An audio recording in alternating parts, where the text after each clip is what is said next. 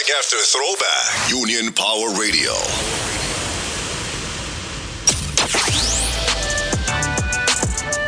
Fresh new music. I'd rather be your bitch, baby. Yeah. That's what you gon' call me when I'm tripping anyway. Make that ass clap, she don't need no applause. High fashion. Tune in 24 7. Union Power Radio. Nice. You are now in tune with the boss of the business, the What the Heck Show on UnionPowerRadio.com.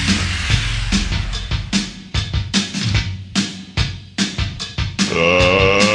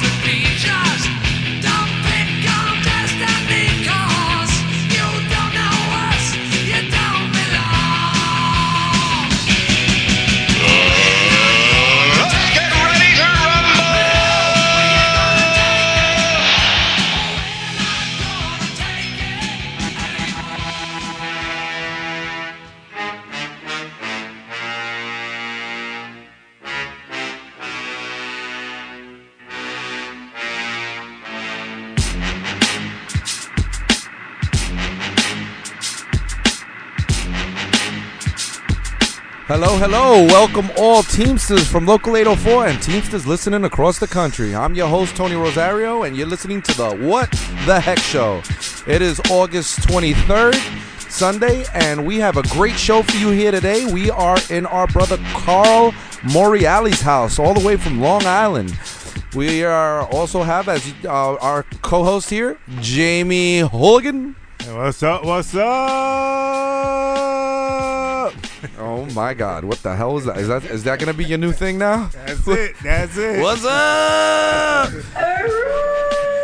And there he is, the big bad wolf from Brush Avenue. Hector Fortis is in the building as usual. What's up? What's up? All right, and joining us as one of Carl Moriali's guests, our brother, our fellow Irishman here, Mr. Joe Doherty. How's it going, Joe? Top of the morning to everybody. Top of the morning to you, Joe. My bye.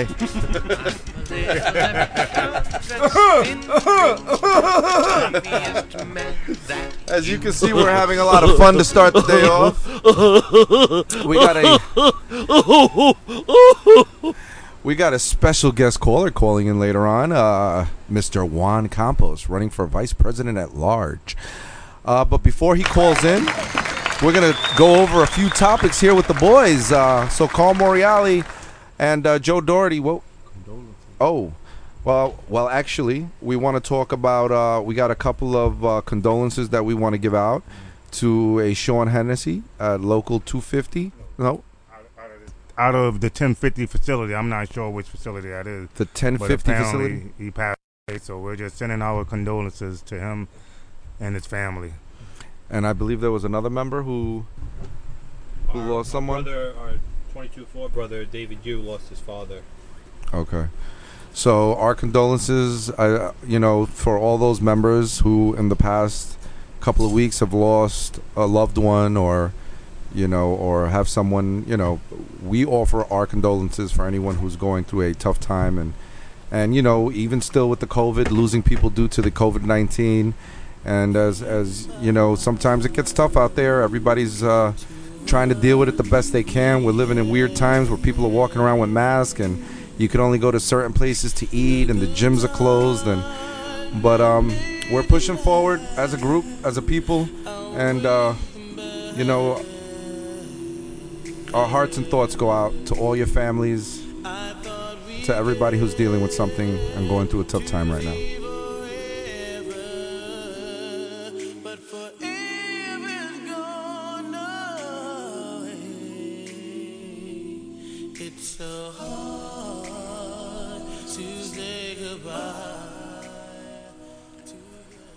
All right. So Carl Morial, Moriali, is that correct? Yes, sir.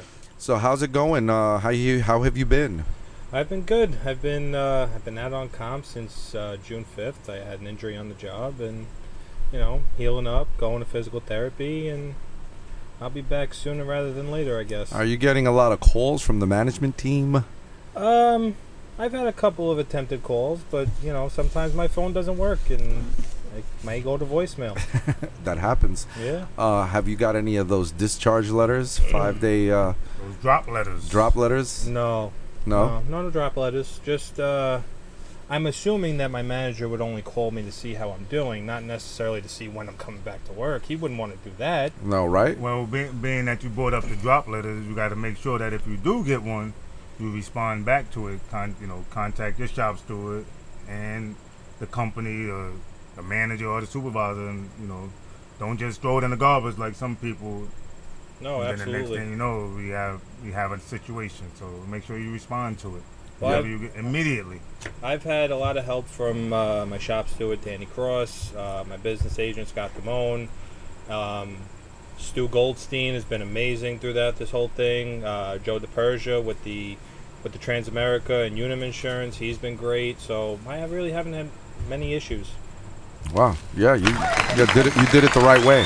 Yeah, call call everybody. You know what they say at the union meetings is true. If as long as you stay on top of everything and you call all the necessary people, everything goes pretty smooth. All right. Um, that gives an excellent segue to uh, a, a situation where a driver apparently had an unreported. Uh, we all know, and we've spoken about this many times, Jamie, I, Hector, and, and uh, at other members' homes about people that go and have accidents and don't report them right away. And we're not talking about this is where it gets tricky, and some people get confused because we're not talking about just having an accident in the street and calling in the accident. That's that's like a given, right? Absolutely. All right, so there's a, a couple of situations that take place sometimes where people make mistakes, and um, we had a driver a couple of years back. We had a driver a couple of years back. He's uh, one of my shop stewards at Forster Avenue. His name is Juan Acosta. A lot of people know Juan, and um, he had while he was working, he had hit a sign on a particular uh, building, and when he spoke to the workers inside and let them know everything that happened, um, they told him don't worry about it. They said, you know, it's no big deal, but he still reported it to his management, you know, and and it went on from there. What happened was though, a month later, that particular company had moved out, and the owners of the facility came in, and when they saw the damage, they wanted to know right away how it had happened, and then all of a sudden, the company's getting a bill to fix whatever uh, property was damaged and they're like, "Well, wait a minute, was this reported? What had happened?" And then you know they try to discharge our member, of course. One of the one of the many times they try to come after our buddy Juan, and um, you know obviously he beat it. He was he it, it went through what the channels it had to go through. But I want people out there that have been in that particular situation to understand, no matter what. Report the incident. Even if the workers inside the facility say, Oh, don't worry about it, it's no big deal. So what? That's enough for you to say, Okay, but you should still go report it to your steward. and you should still and that's right, and still report it to the management. If they said that's fine, that's fine. You just make sure that your management team and your steward know what happened because, God forbid, a month or two down the road, bosses change or the company moves out, and another, and, and the owners of the property come. This, these are the things that happen, and that that's where it can get a little confusing. So no matter what the incident is, just report it. It's that simple. That's it. Just a phone call away. Call it. Call your supervisor or manager. Also call your shop steward. So that way your shop steward knows of the situation and they keeping records and just in case if it comes up later, it's recorded. You have nothing to worry about from there. Well, I had I had an, I'm sorry to cut you off, James. You gotta put the mic up. Yeah. Yeah.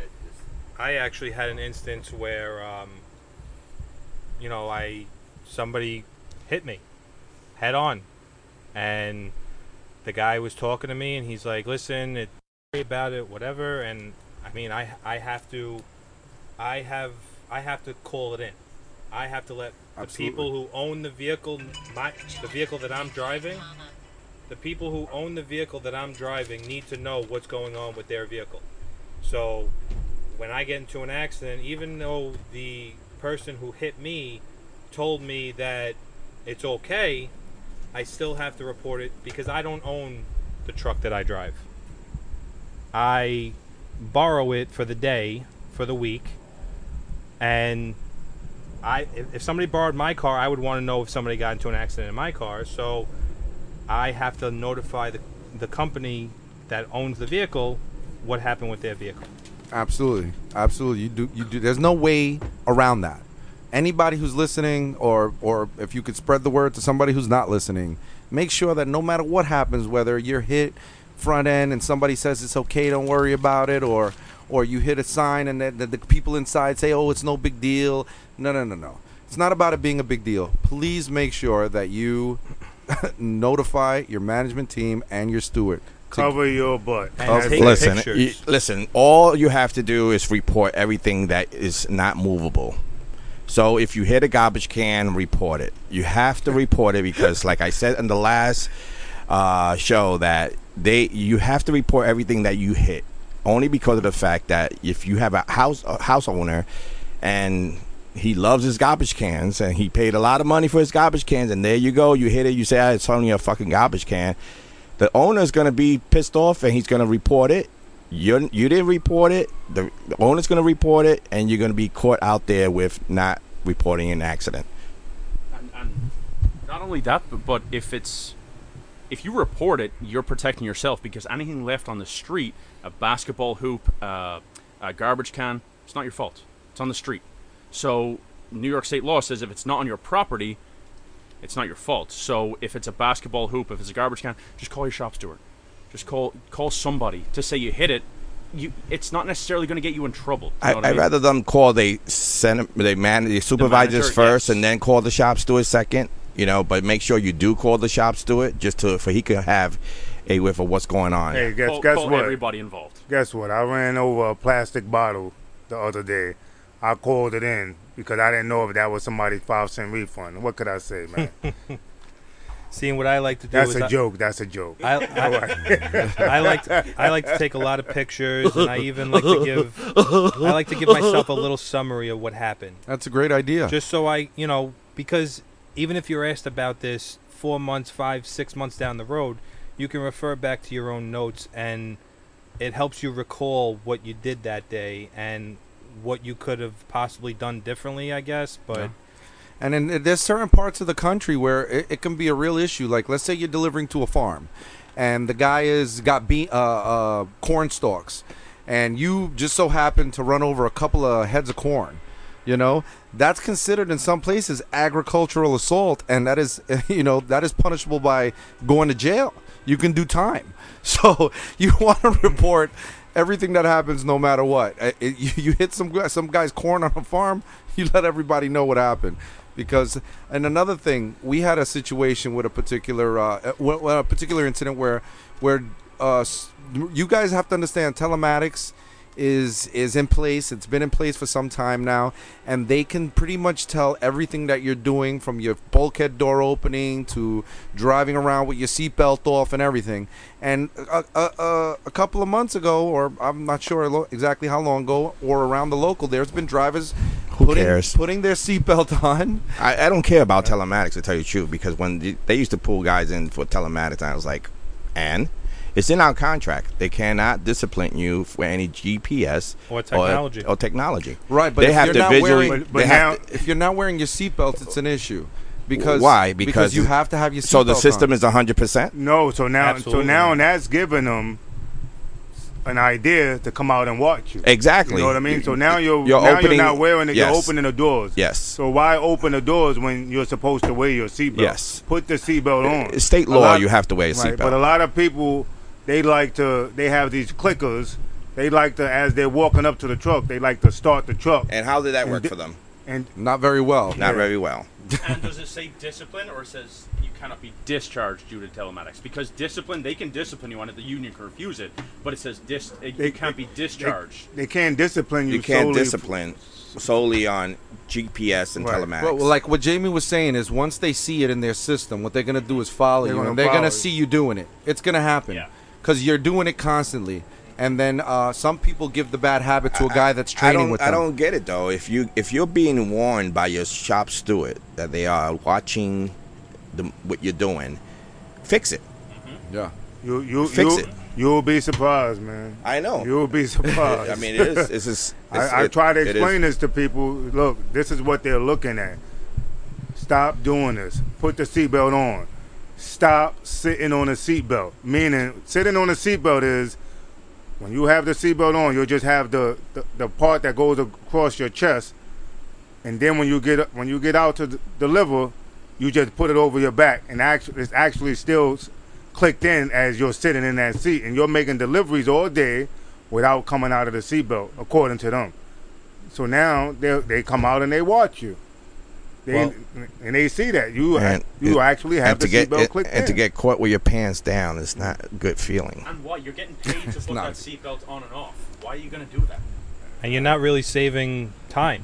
I No. mean, I don't know why guys feel like we get paid by the hour. Mm. The the whole three seconds that it takes you to put your seatbelt on, it's not that the serious.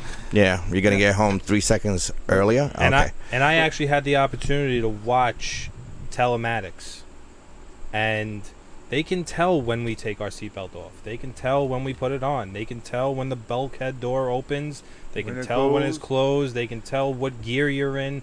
They can tell all of that. They can so, tell when you pull over and you left the truck on and you ran out of the vehicle. out. right. So if you're scan if you're scanning a package deliver front door, how are you at the front door when you haven't taken your seatbelt off yet? I mean, these are questions that we shouldn't even want to bring up and and have to answer. Well, that that I'm glad you brought that up because now that brings me into falsifying records. Mm. I'm good If at you're this not- transition stuff, Jamie. if you're not at the stop, you should not be attempting that package. If the supervisor or management team tells you to attempt the package on 98th Street and you're on 94th Street, you need to let that shop steward know and also write it down who told you what time and why. Because later on, if that supervisor and manager is not there, the next manager or supervisor is going to bring you in the office and ask you about these these stops. Why did you sheet them up? And if you have no idea or you don't even remember, come on. That's why I tell Well, I- I everybody have- to get a book, put it in your locker, write your notes, or use your phone. You have a notes or a memo on your phone, put it in your phone. Yeah, a lot of people think just the steward should have a notebook. And no, yeah, it's important for the steward to obviously have a notebook, but as a member, you should have your own notebook. You should jot down everything that goes down just in case. And you're not going to remember everything word for word. So it's always good to have that written down. And everybody has a cell phone now. You can go into the memos, notes. You have so many options now that you could write the stuff down just so that you remember it, whatever it is that happened in the day. Uh, you have an accident, an incident, what time it happened. Uh, you got a phone call coming. I. I have John Palmer calling me. I, I think he's calling me a little bit too early. He, he don't come into the show till September 6th, but let's let's I guess let's. Listen, wants to answer I actually would what- like to speak to him because he gave an answer. Hello? on one- He- That's what he's calling about. Hey, is Uh, this happening? Yes, we on the air right now. What's up, John? You are on the air, John Palmer, with on the What the Heck show with Tony Rosario, your host, Jamie Haynes, and Hector Fortis. Oh, I, I just wanted to check in with you guys. I, I, Jamie asked a question and, and got off the call earlier. I just wanted to make it absolutely clear uh, that, and I know it's a change of subject a little bit, but uh, uh, based on what you're on, that we uh, absolutely support Black Lives Matter. Uh, it's a no-brainer. It's a part of my history as as a person that grew up in the military, served in the military, and and live in a city, frankly, that is about 25% Anglo and, you know, 75% uh, um, um, Hispanic. I, feel like we don't have enough. Uh, we don't we don't create enough opportunities for for people of color, minorities, and women in our union, and we there has to be a, a, um, a commitment, a dedication to doing that. So, so Jamie, I, I I know you got a little little dead air there for a minute, but uh, I absolutely absolutely support Black Lives Matter, and I will will stand side by side, hand, hand in hand with with all my brothers and sisters. Can you let everybody know who you are, John, and uh, what slate you're running on, so they will know?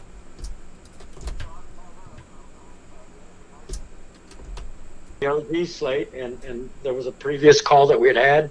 Um, I uh, Jamie asked a question. He got off the call.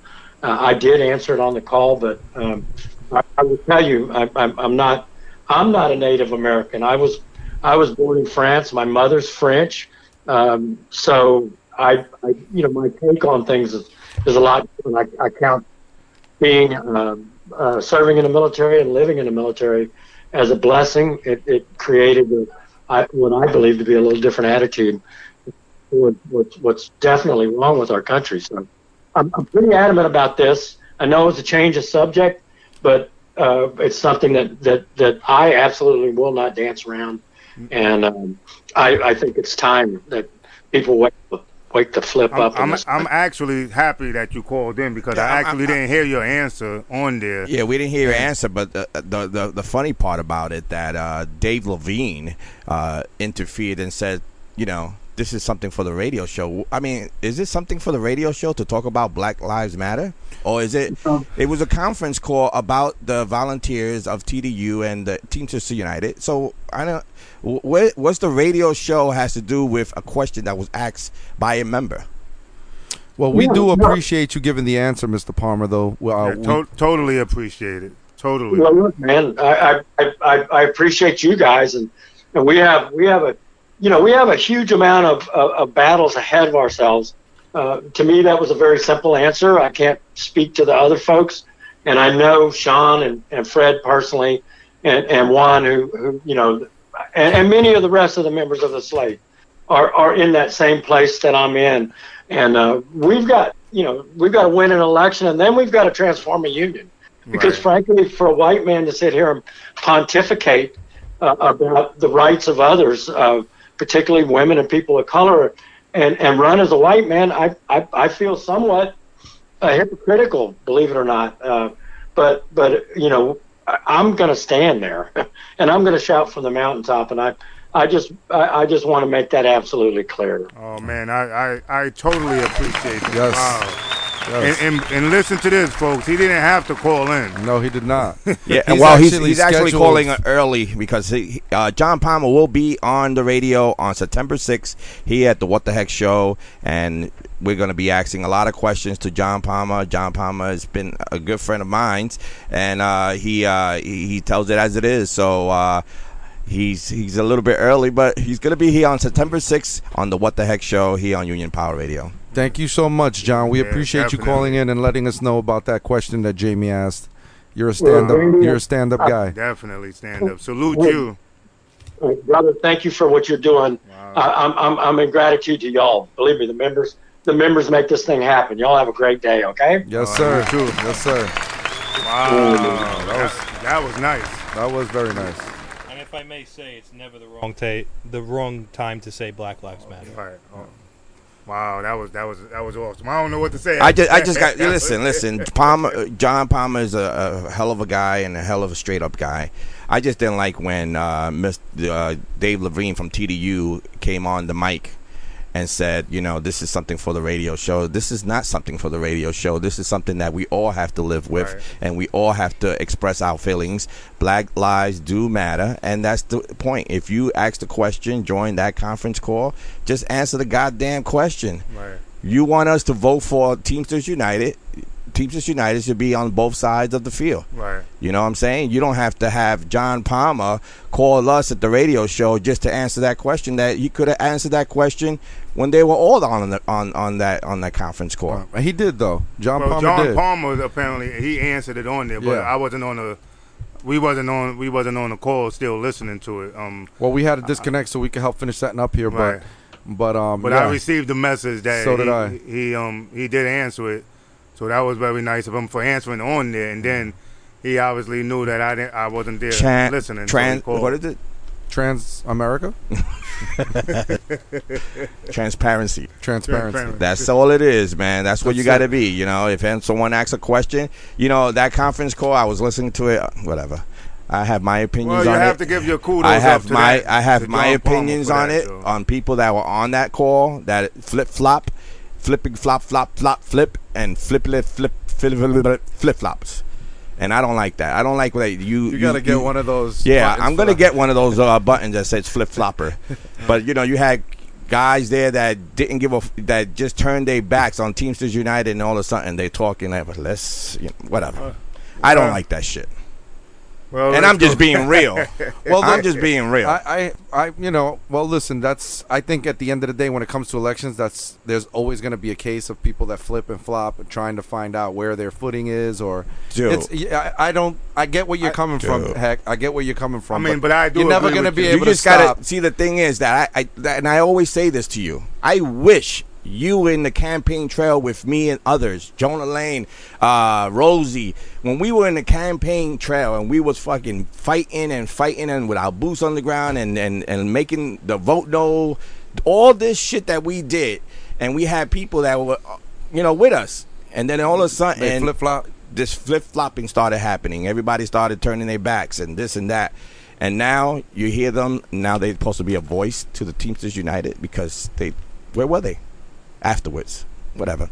That's my opinion. All right. Well, Well, the, also the, the the TDU call today was basically a group of people that are volunteers and, and helping with the cause as far as helping Oz, you know, with the signatures and the petition drives and and there was a lot there going on. I, I mean, Juan Campos spoke for a few minutes there and he said some pretty powerful things and I can't wait till he calls later so we could uh, have some questions on on some of the stuff and ask him about the BLM movement and stuff like that. But you know, I, I feel like those calls are kind of important.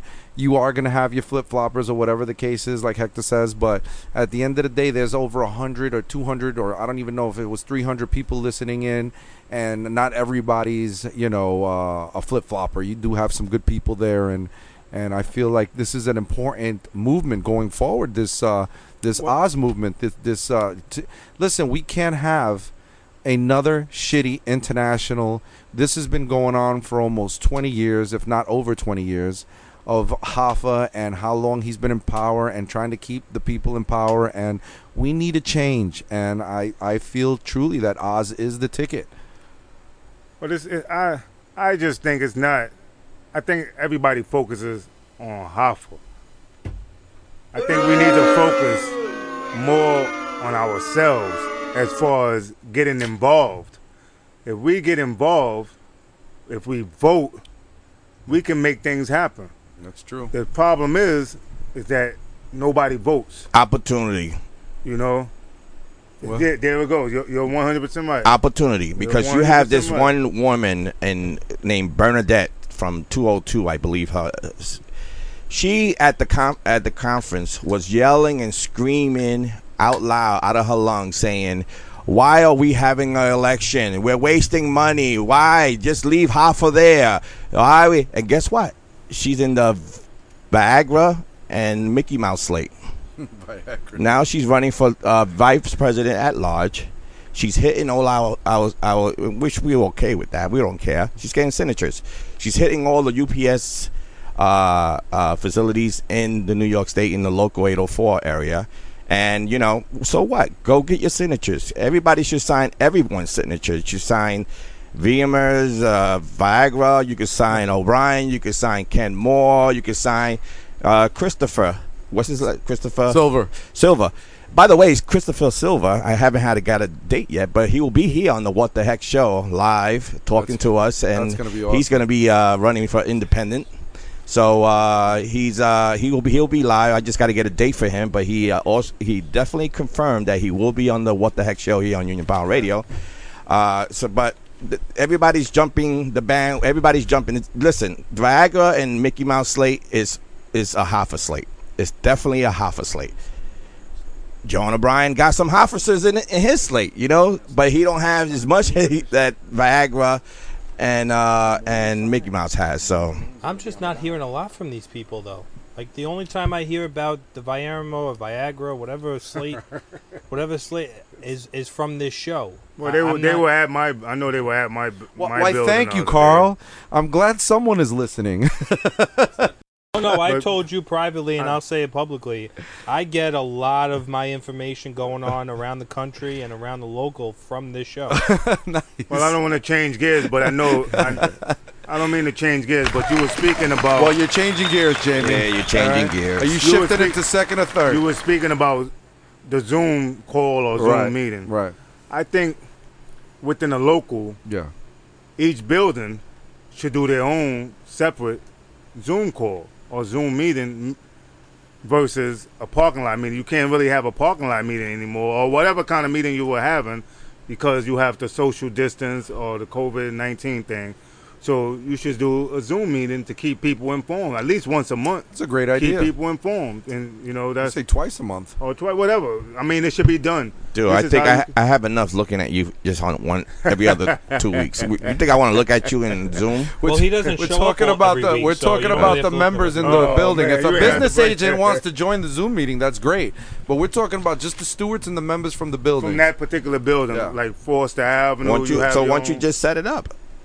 Uh, well, well, I'm throwing it out to other people so that that way they would know too. So, you know, Yeah. it's something something to help them keep other mem- members informed. because we do have like. WhatsApp chats. yeah, Everybody has their own chat rooms and Right. stuff, but Everybody I has- agree that sometimes just speaking to a member, Right. where you can see the person speaking, and I, I, that helps. and also and also that would be good for the new members that are coming, the trainees.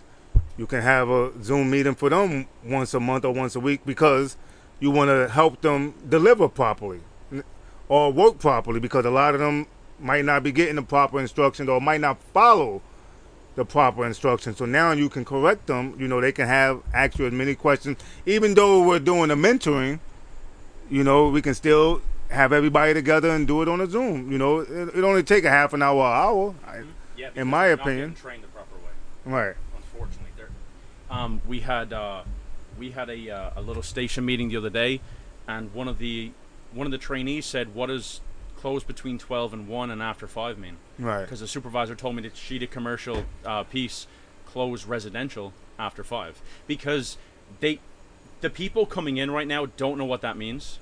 Close between twelve and one and after five, So- and don't know what a saver is. So with that, they have he- no idea that. what a saver is. So now that if if that person passes probation, that could possibly come up within nine months. That why did you do that? And I'm quite yeah. sure that person didn't write it down. Who told them when and No. what?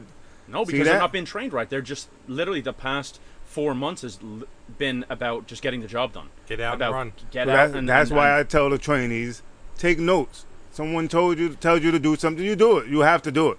You got to follow instructions. Write it down. Yep. Write the date. Mm-hmm. Who told you?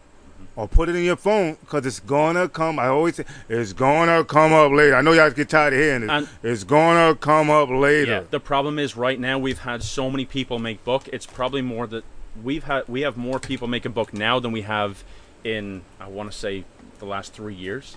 We have more 22 fours because they're worried about October. They're worried about covering Saturday Listen, through and that's Saturday and and, Sunday that's work. where the hard part is going to come in with the shop stewards and the Mm-hmm. BAs because they are throwing these guys out into the wolves, Yep. To the wolves, and uh, I had to put But I, I, think it's, it's going well. but I'ma we have for my as as as members as as as us as members and been through it we need to grab these 22 fours and we need to educate them uh, how not to do shortcuts That's what I Uh, was going to say. I was going to cut you off. You don't necessarily have to be a business. Agent. You don't agent. cut off the big bad wolf. I'm sorry. it's Whoa. okay it's okay First day over here. First day. Oh, but you don't necessarily have to be a business agent or a shop Nope, steward or absolutely an not. alternate to talk to a new member. You see a new face, welcome him. Say hello or her. Welcome them. Say hello. You know, ask them what they've been dealing with for the past couple weeks. You know, how's the job working for you when you first start out? You know, we all remember our first day, our first week, our first month. It was hell. So, as experienced members, why not reach out to a new member or a potential new member and educate them as best as we can with the experiences that we've gone through? Stop waiting for the shop steward. Or, they got a lot of people to worry about. you got we're all members in the center. We all have to look out for each other. One, one thing I can say, and I'm going to only speak about Fosterville or Ocean Hill, whatever you want to call it, Foster Village. I think we're doing a good job, and I think the trainees, I think we, You mean the runners of Force Deville? yeah, Is that a track The train- team or the trainees, we have some good trainees. Are you I teaching mean, them not to put gas for the company in the truck? Yeah. You took a stab. You took a stab. Our our trainees have been. I mean, we have some great, some great, some great trainees, and I think we're doing a good job. The safety committee. You have Stokes. You have Gonzalez. You have me. You have um Williams. We go out and we speak to these guys. You know, Eddie Gonzalez. He runs the mentoring program. He speaks to them. I mean, every day, 15 days a week, he speaks to them. All right. Listen, we get it. It's important to No, speak no, to the no, members. Don't but cut me off. Listen, listen. We have to off. talk about education here, right? Uh, an important post was just put up about uh, a, a, a guy by the name of Robert Panchami. Uh, Vinny Perone also uh, spoke on it. Uh, it is that time where they go into the United Way. They're they're looking to do the United Way. It's very important for you guys to look on your UPSers.com because you can opt in and out now instead of having to sign because I guess the the class action lawsuit is really eating away at the companies. Uh, you know, I caught a supervisor one morning when I went at, to a building around two thirty in the morning, and uh, I saw a supervisor with all those uh, Teamsters United, uh, no, not Teamsters United, United United, Way. Way, uh, slips, and going to each individual, and I'm watching him. Oh, he was and he's telling he's telling them you must sign here, and I went right up to him and I listened, and and I turned around and I said to the to the part timer, I said, uh, you don't have to sign that, and you don't have to give anything. He took his piled and went back to his office. So if I wasn't there, that's what he was going to do. And these guys were going to give him a dollar to United Way. You don't have to give anything to United Way. And the, the reason I don't like giving to United Way is because you guys, the 90, with the guys that's been here for a long time, that at the 97 strike, when the union asked the United Way to donate water, whatever, right. anything, That's right. and they did don't they didn't They didn't do donate nothing. shit. They didn't do nothing for us. So why were you, why were you going to give to United Way if they're not going to help you guys out? You know, help us out if we With go all the money strike. that we put Fuck into out of it, here. Yep. And let's talk about who's on the uh, board of directors at United Way. Oh, Who is boy. it? Who is it? I don't know. Oh, it's the DM from Uniondale. There's a on certain the board DM, of directors. there's a certain from DM United Way. So he's getting something from it, and he's pushing it in the building. So why are you going to give to that? Well, Why are I you gonna also- and by the way, if the members don't give, the supervisors have to give. That give. was going to be my mm-hmm. next statement. I believe that yeah. whatever a manager can get from the members, Right. if he can't make up his quota, let's just Right. call it, he has to foot. He has to give that, or or she has to give from their bonuses, Yes. or Yep. Or their salary. Yes. They It have probably wasn't the right time for I, if everyone was to stick together and let Yeah. this United not pay this United Way thing, I guarantee you, you'll be a lot of supervisor managers will be are broke. upset. Well, the CEO from United Way makes a pretty good, uh, pretty good 300,000, salary. Three hundred thousand dollars. Oh, I saw a, a bigger number than Really? that, but who knows? Google lies sometimes. Uh, maybe the center manager shouldn't have put me on a seventy-two before he handed me the form. That's all I'm saying. Would he had had a better shot at getting you to sign, Joe? And let's be very clear, they don't have a problem uh, with ghost signings. Uh, you know, they don't have a problem signing people's names to papers that they never received or never handed back. So just be aware of your check come January. Make That's sure- called theft. Yes. That's Yes, it- called it- it's called wave waivers theft, right? Wage Wage, theft. West wage. theft. Wave, or West Wage waiver. theft. okay. Wage. Excuse my, I'm not my English is not very good looking. let's let's read Well, because well- Vinny Perone put this so eloquently. I love I love when he puts up these posts about stuff like this. He puts uh, Robert Patchman He's put up an skipping excellent day post. again. He said the United Way is a broker for a charitable contributions. We know it takes more effort to find a good charity. UPS not only makes it easy, they make it so easy they cheat and steal. The United Way takes a large percent of all your donations. We all have company in court right now with a settlement in the works. The company admitted dishonesty. Sounds familiar?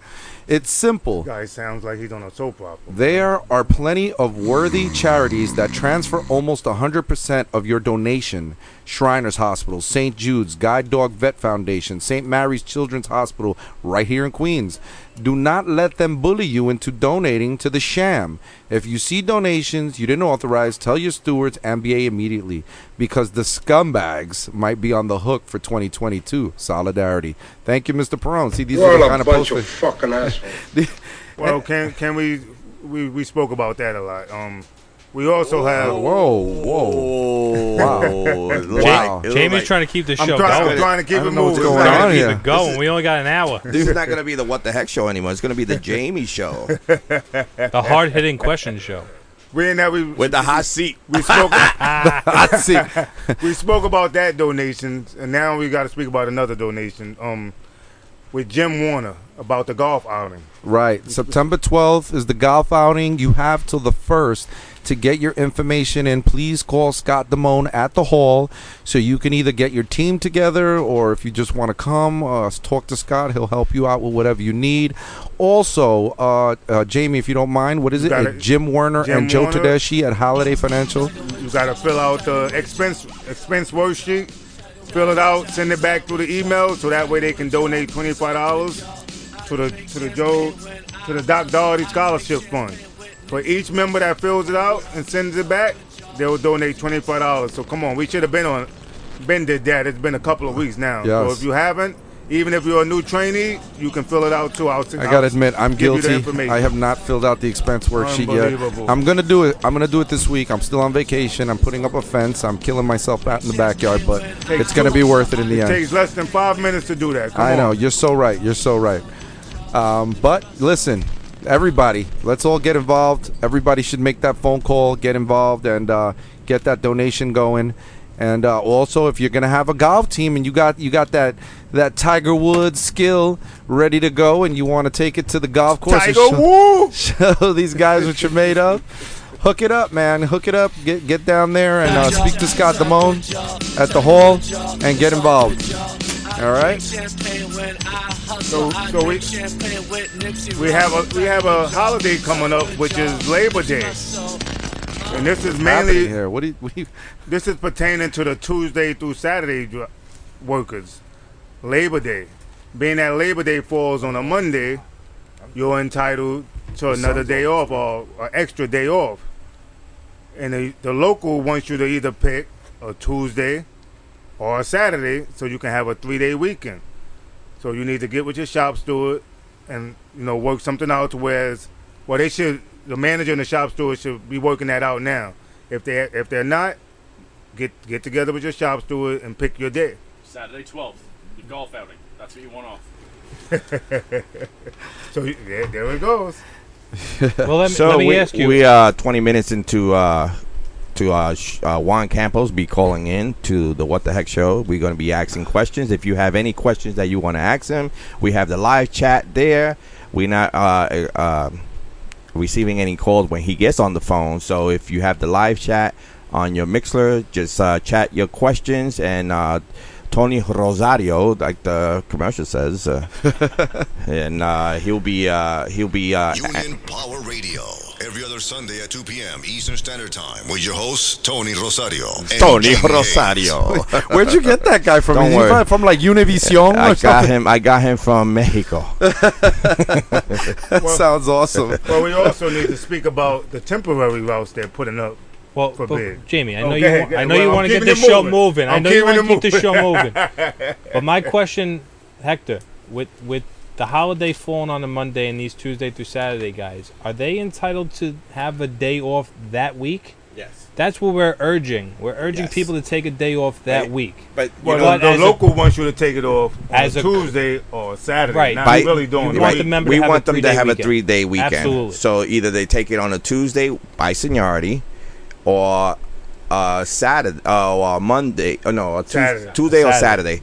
Uh, by seniority, so they can have a three-day weekend. But we have these wheelers and dealers. It is a courtesy. I just want to be very clear, and, and I'm sure the people that are listening know this, but please talk to a younger member. It is a courtesy for us to allow the day to float three weeks before and three weeks after. Correct? That is a courtesy. Okay. The way the contract rolls is that three weeks before the holiday, they got to start scheduling people off. They gotta start the schedule. Okay. That's that's what the contract says. Now, the uh, the IBT says that they allowed to hold it for another three weeks after the. so it's not a courtesy. It's it's It's what the agreement. IBC that the IBT agree with the company. Okay. Of course, they always make these fucking side deals that you know fucks everything up. Absolutely. So because they said that, so the company they take advantage of that and they'll say you don't have to take it the week before. You don't have to take it two weeks before. You can take it three weeks. We'll give you another day, and that's where it fucks up at.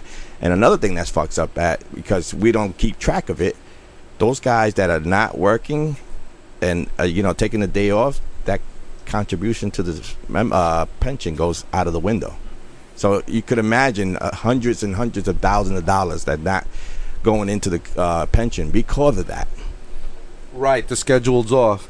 Anything that's taken within the three weeks or the three weeks after is going to be just the scheduled off because you already got the holiday pay for it. So you're only going to get 32 hours for that week. That's correct.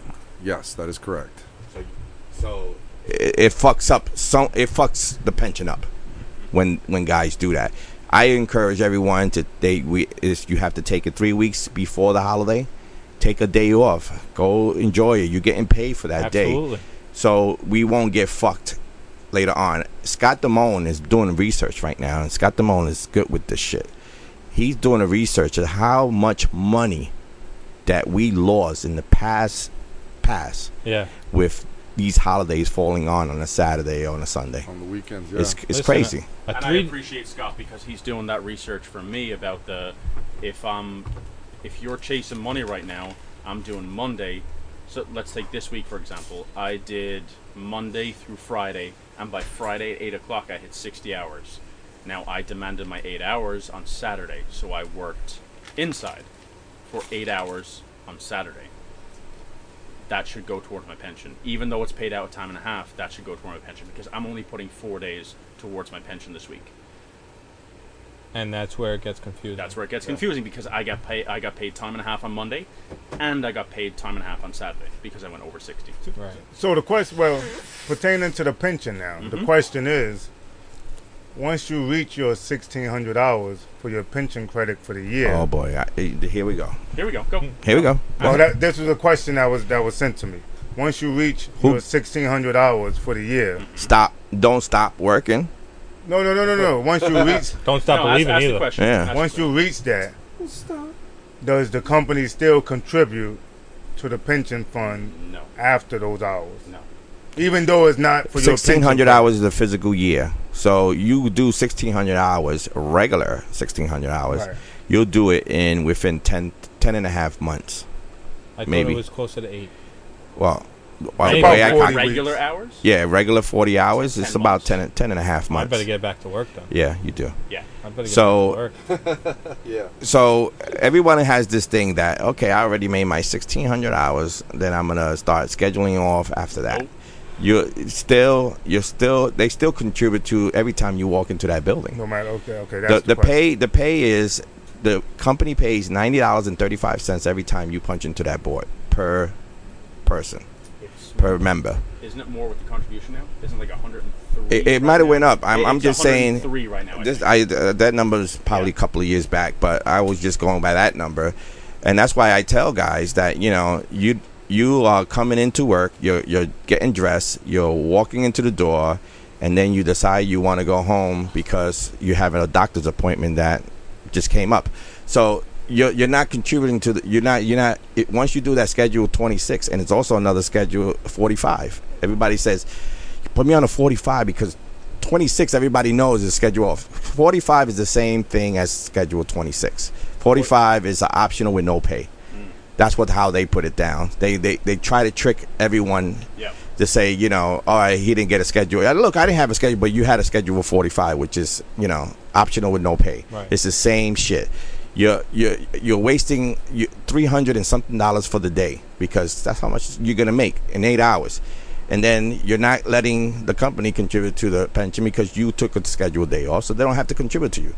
So, and with that said, back then when I was a shop steward, the company came out with a number of 5.7 million dollars that they did not contribute to the pension because of Schedule uh, 26, meaning that across the whole New York State, a lot of people take Schedule 26 thinking, oh, they're gonna have a good time, and then you know, 5.7 million dollars in that's not contribute to the pension. It's a lot of money. So I could imagine where they at now. They probably in the seven millions because a lot of guys they decide they want to go home, not come to work, and you know it, it's all fucked Well, up. I can say I, I openly, I, I've definitely been part of that problem at one point in my career. I've been with the company 12 years now, and in the very beginning, I was definitely a part of that problem. But when you realize that, yeah, you, it's great for you, you get to go home, but you're you're damaging it for everybody else. You're hurting the pension credits for everybody else. So when you realize it's not this this union thing is not just about you, You. it's about everybody else. So you may be There's no may- I in union. Oh yeah, there is. There is. It's, it's right in the middle It's there. like right in but the I, I just felt I just felt like that. Uh, what's that girl? Well, there's no me in you. there's no chicken. there's no me in union. There's no chicken. Well, I well, be, well being, asshole. being that you brought that up with the scheduled off, scheduled off is also bad because now people apparently are being brought into the office for attendance. Are they still doing scheduled off From with the this whole scheduled off. Pandemic nonsense? Yeah, Yep. people So- people been going home on scheduled off. Like you said, they come in or they call from the parking lot or they text. Oh, it's- don't worry, we take the day off. So now they have all these scheduled offs. Now the manager's calling them in the office for attendance. Well, if they got scheduled off, there's no reason people should be working their vacation. That's the first thing I used to That bring up. I be used to bring that up in when I was a shop still when they used to bring guys in for attendance. The first thing I look at was the schedule off on their record. Right. And even though the guy was like, I mean, 15 days out, you know, call-ins and all that, he had about 60 scheduled off. So I tell I tell the manager this. I said, so you're bringing him for 15 days off, but you allowed him to go home and gave him that. You gave him that way to be. You uh, you are contributing to the behavior Right. of not coming to work because you gave him 60 scheduled days off. So now the member feels like, hey, if I take a day off, it's okay because I did it already 60 times by the permission of the manager. So I always win those cases when it comes down to uh, trying to discipline a guy for uh, attendance. I do it because this is what I do. I fight for the membership. But you know, at the end of the day, I want to go to the member and say, "What the fuck are you taking? You just, you just, you didn't contribute to the pension sixty days," and I get pissed off. But at the, at, I don't tell him that in front of the manager, but I'll tell him that in front of the manager that you know you contribute to him being out fifteen days. And a scheduled day off is essentially helping the company. I mean, they they realize that they're they have too many people for the work and they're looking to send you home. So if we all can stick together and say I'm not going home, they have to figure out work for us. They have to find it whether it's picking up a broom, cleaning a bathroom, whatever it is. If you got to pick up a, a, a driver release bag and, and you go home after, get your eight hours. We're guaranteed eight hours. People fought for us to have a guarantee of eight hours. So have some respect for the people that fought before you and take your eight hours.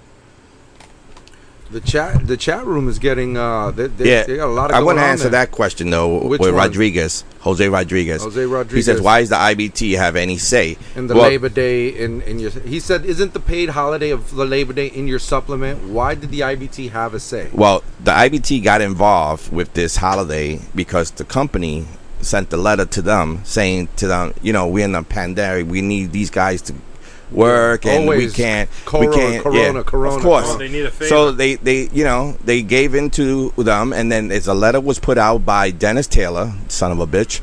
And uh, he he put it he put it out there that you know guys could work during their vacation. That's bullshit too.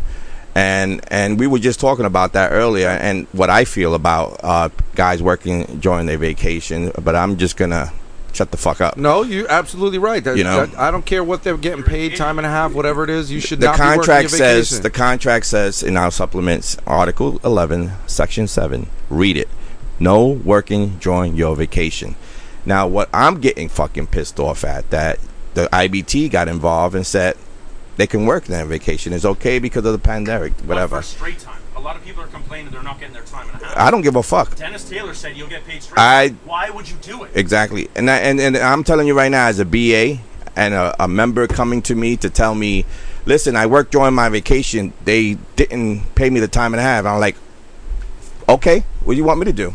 Oh, now That you was- want me to fight yeah, you? That's your problem. Right. And he goes, "Why? You're the union." I said, "Yes, I am the union." And I'd say the you I go by the rules by Article 11, Section 7, no working joint. You made a side deal with your manager, and on the on the long run, he screwed you. So you need to go to him and tell him why you didn't get paid.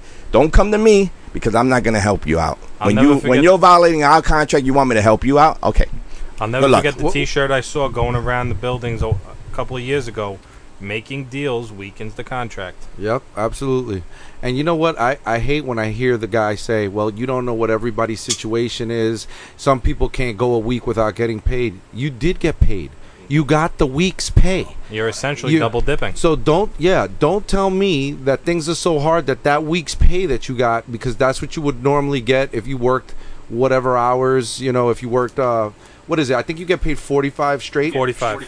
I mean, that's that's a nice that's that's that's not a week with tons of overtime, but that's a week of money, regardless with five extra hours. Go get so another job. But get Go again, do go, something else for that I, week. I don't know what's more go Uber. What is what is more what is more important, making money or spending time with your family? Listen, I, I I heard somebody say, listen, I'm I come from a single income. You know, I'm the only breadwinner here, and you know what? So am I. My wife doesn't work. I have two children. My wife doesn't work. I took four weeks off. I've been off this whole month of August, okay? You guys saw me posting. I was taking pictures with my kids. I went camping. I'm doing work at the house. And and I'm spending money and at the same time I'm not I'm not going to suffer cuz I got my 4 weeks in advance. And I'm not stupid. I'm going to take that money and spend it wisely. I mean, You're not what?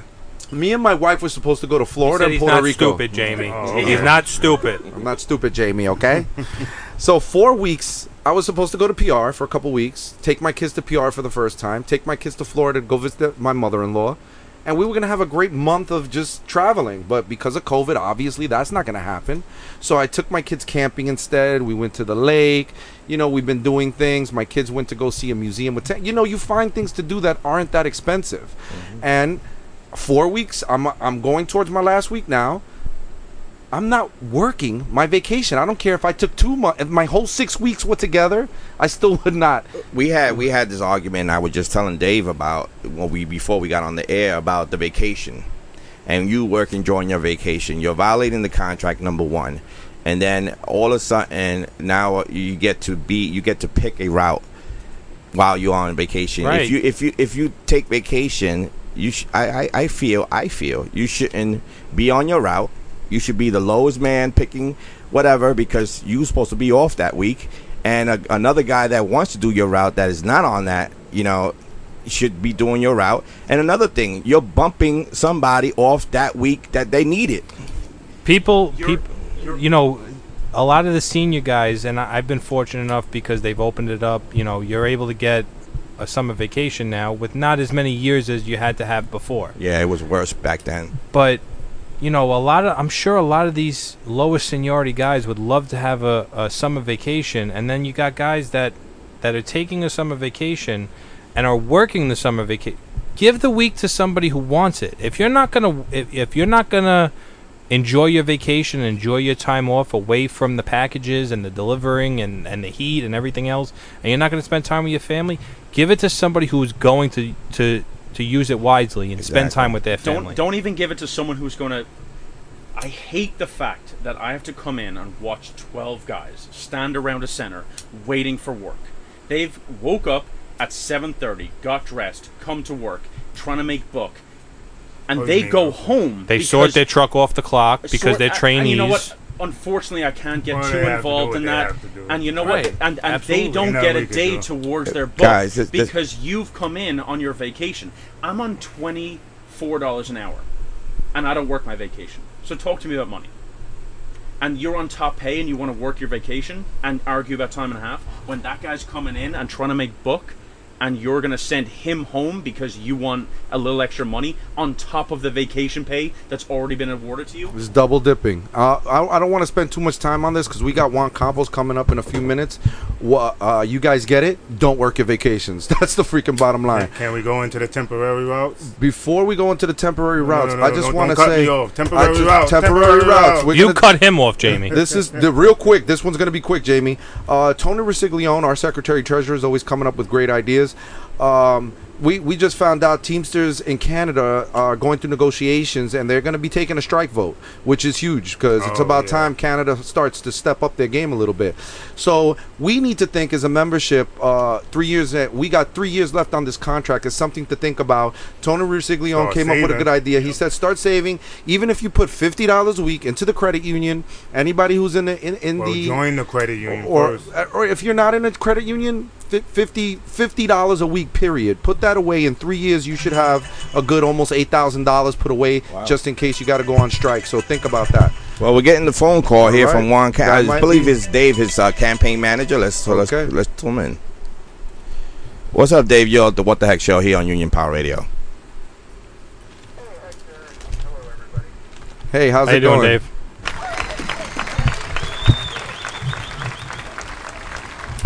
So is Juan with you, or he's going to call in on a separate line? No, he's, he's going to call in uh, separately. Okay, cool. All right, so we'll continue talking into. Right, right. We'll keep going until. Well, let's let's introduce Dave. Dave is his campaign manager. Dave, introduce yourself at seven oh five.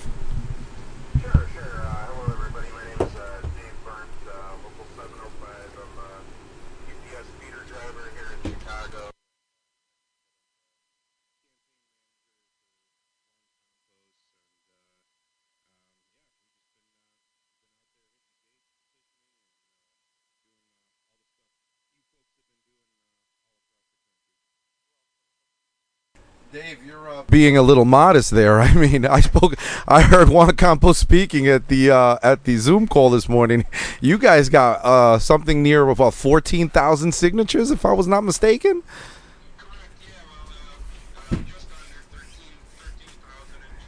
What?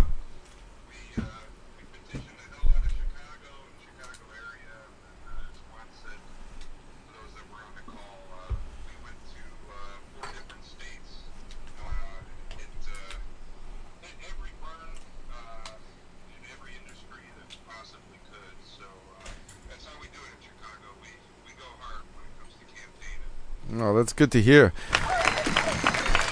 You guys seem to have a lot of members too from all over. I mean, even here in Local 804, we hit uh we hit a lot of places. I mean, I even hit the other day. I was at a 4C food group. I didn't even know they were Teamsters, and uh and and those union members they have so much to complain about.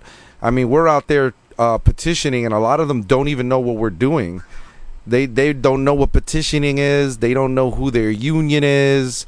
I mean, it's you. I went into some places that were pretty. I, I went to Virginia also, and we were in one of those right to work places, and uh, uh, it was not. Uh, you know, it's it's it's tough It- when you speak to a person who's got 13 years on the job and still hasn't joined the union. In my mind, I don't. It doesn't comprehend. I can't comprehend it, but. Uh, a- a- and with them it's like uh, well you know it's too much money out of my check every month and i'm like are you kidding me what, what are you talking about and, and and we were talking about this earlier we don't like that they get the benefits of some of our union stuff but yet they're not in the union Yeah, you hold on a second because Juan Campos is trying to call in, and my phone with this new phone technology, if you're not on my phone, it goes right straight to voicemail. so Oh, I snap. apologize to that. Let me call him right now.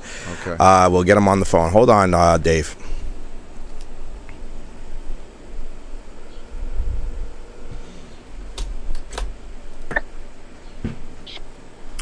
Uh, you're on union power radio. Juan campos is this you?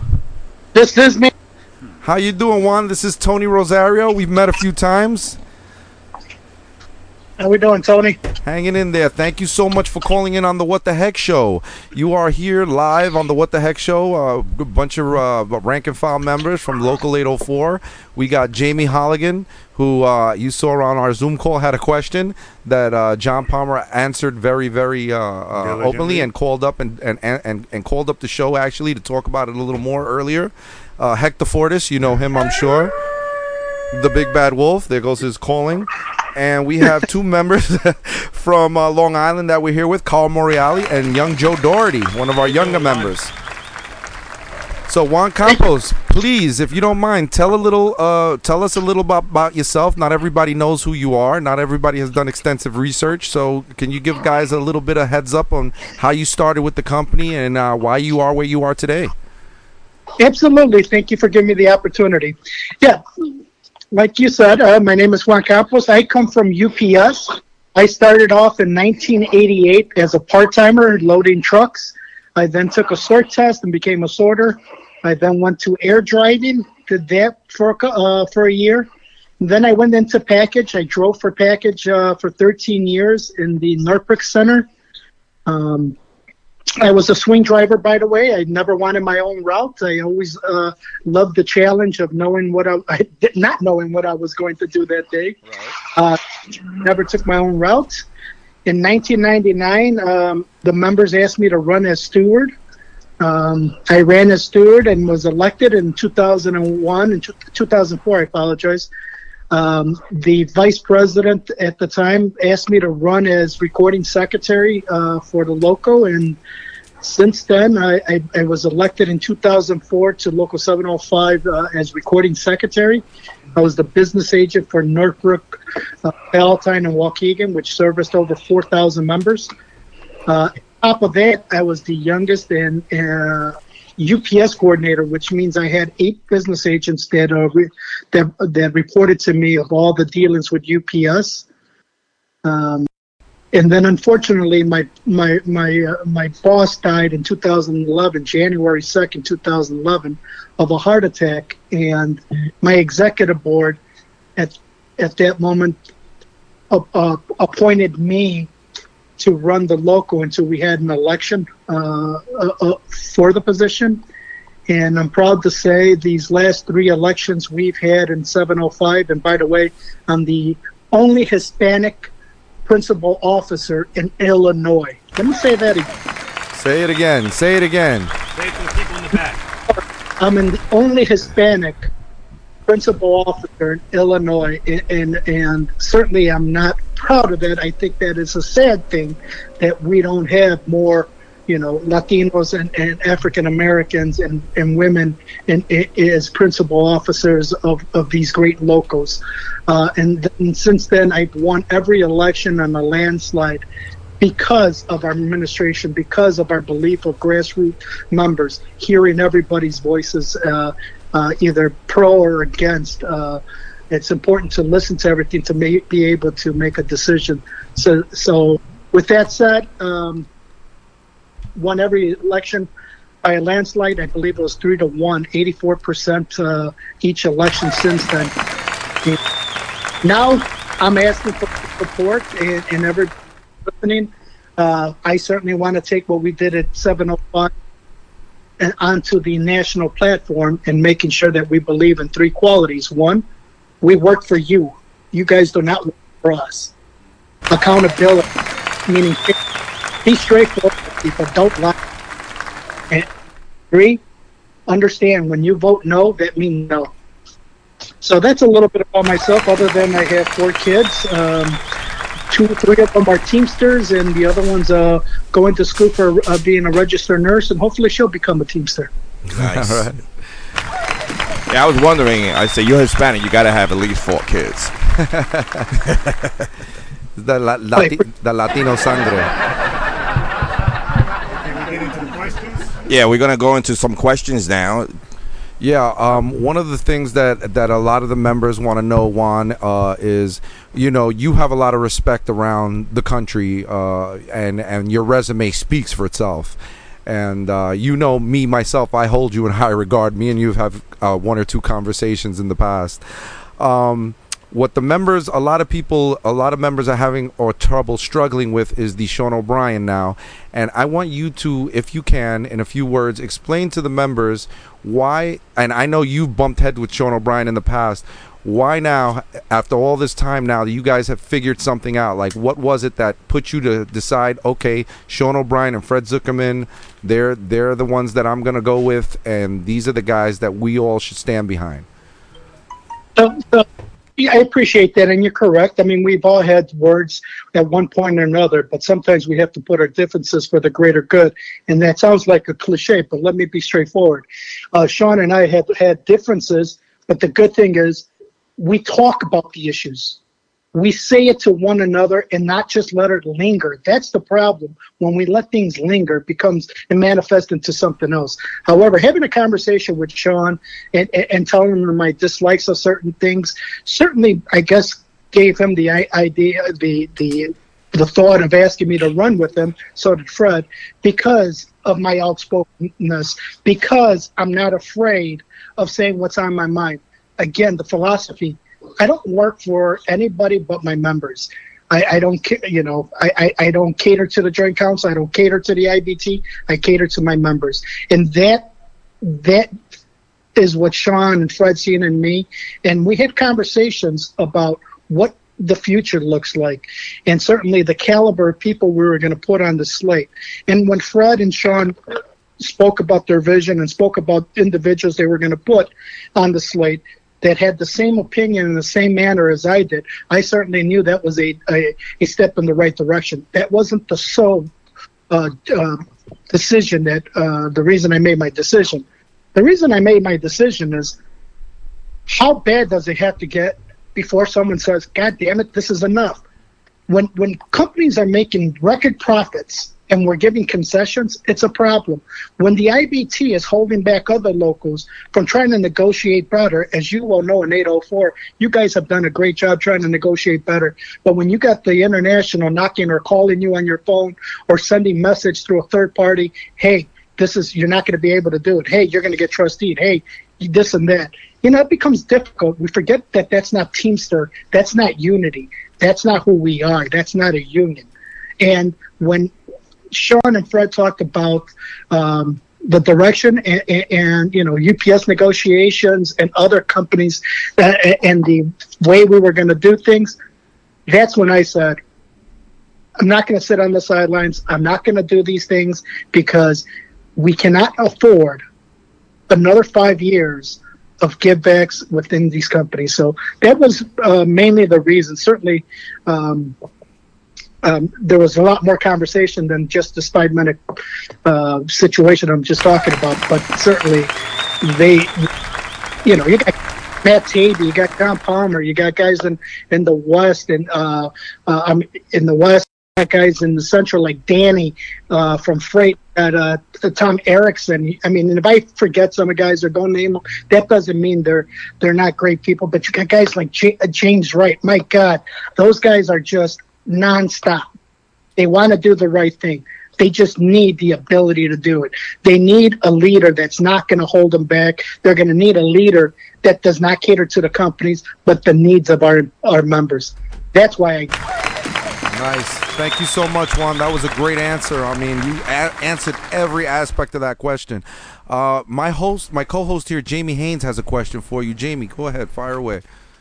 How you doing, Mr. Juan Campos? Um, my question is, being that you're a Latino, what can you say to assure the Latino voters that the Oz slate will treat them with dignity and respect?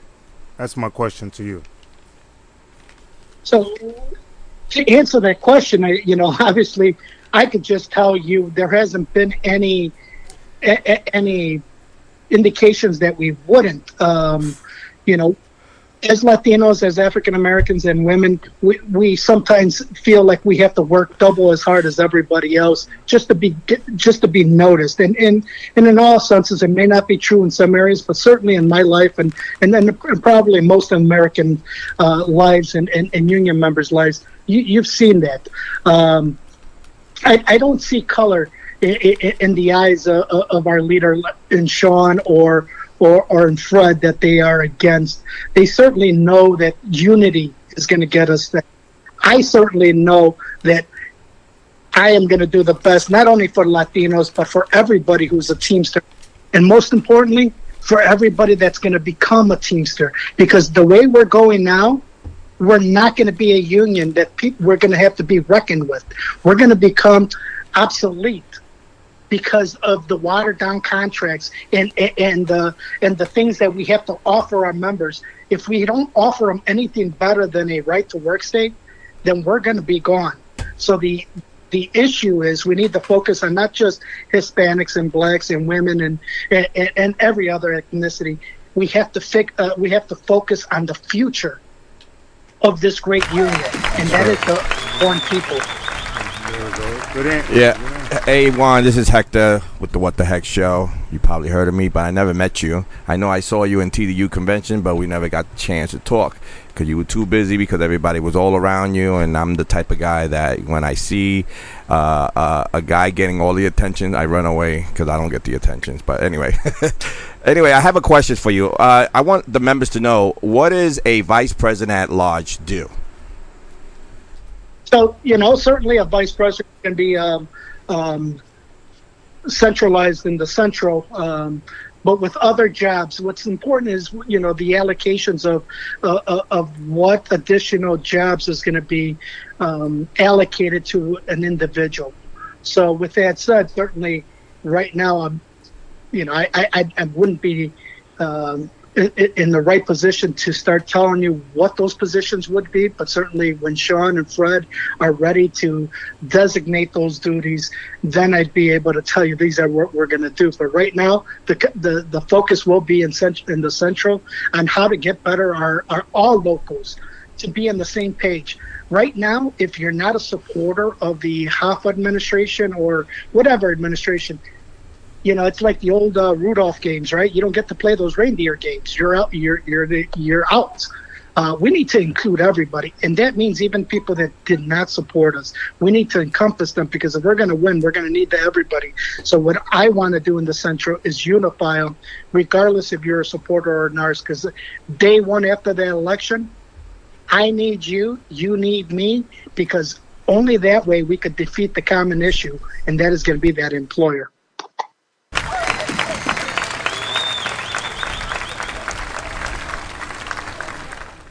Hey, how you doing, uh, Juan Campos? Uh, we got a question uh, coming in from Daniels, uh, Mr. Daniels. I'm not, I'm not sure where he's from exactly. Oh, he is, he's from 705, I guess, You're in your local. Um, he wants. Hey, to- that's not. Just kidding. no, he says uh, if you can add, he says basically he wants to know uh, what have you done in local 705 as far as education for stewards and rank and file workers, and ask what's the role of labor education in 705, and if uh, you think we sh- you should boost uh, labor. Boost labor. So, so that has been one of our, our greatest um, accomplishments. And, and I got to tell you, I, I take great pride. We need to educate our members, regardless if, if you support the administration, and especially if you don't. Our administration, what we do is we're involved with DePaul University, we're involved with the National Labor College, we're involved with Cornell, uh, we're involved with different universities and colleges that promote uh, uh, labor. As a matter of fact, several of our members um, have bachelor's degrees because of the program we have in there. And we offer this not only to the myself, to the agents, or to our stewards, or to our members. We offer it to anybody that wants to uh, learn because we cannot forget our history. We cannot forget what we're up against. And the better we are equipped with knowledge, because, you know, I love the days when we could just go out on the street, lock the companies down, and you know, if we had to throw a knuckle or two accidentally, obviously, it- right? But those days are gone, and now we got to beat them in the courts, and, and and it is a system that is delays the justice, eh, eh, eh, and you guys know this. However, in our local, thank, thanks to our administration, we send anybody that wants to go to these uh, to get a labor degree to uh, re-enroll them to these things. And and again, I am really proud because, as I said before, and and we we believe this. If we educate our our replacement, either you run against me or you don't run against me, we're going to send you to stoop. But at least I know I help the labor be that much better because you are educated and you know what you're up against and you're ready for it. So, you know, when it comes to education, that's my baby. I love that, and I make sure that that's one of the things I want to expand upon once I'm elected to as VP at large.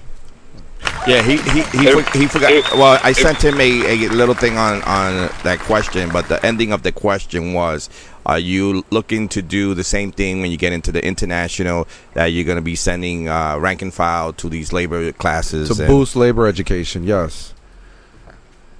Absolutely. Like I said, listen.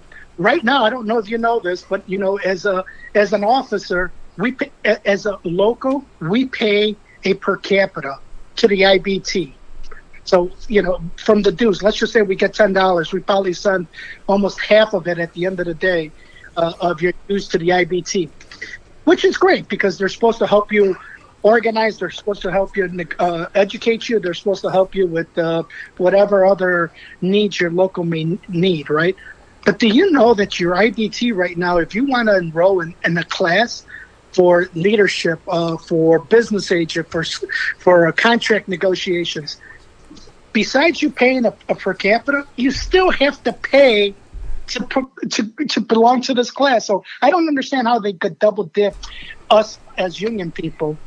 So one of the things I'm certainly going to be looking at is if we're going to have classes, you shouldn't have to pay for it because your local's already paying for it. All right. Well, I just want you to know, Mr. Hector, Campos. could just- Oh, go ahead. Go ahead, hey, Dave. Hector, if I could just uh, step in on uh, on this on this question, uh, I mean, I can just uh, attest as a 705 member um, that education is one of the biggest priorities since Juan has come in.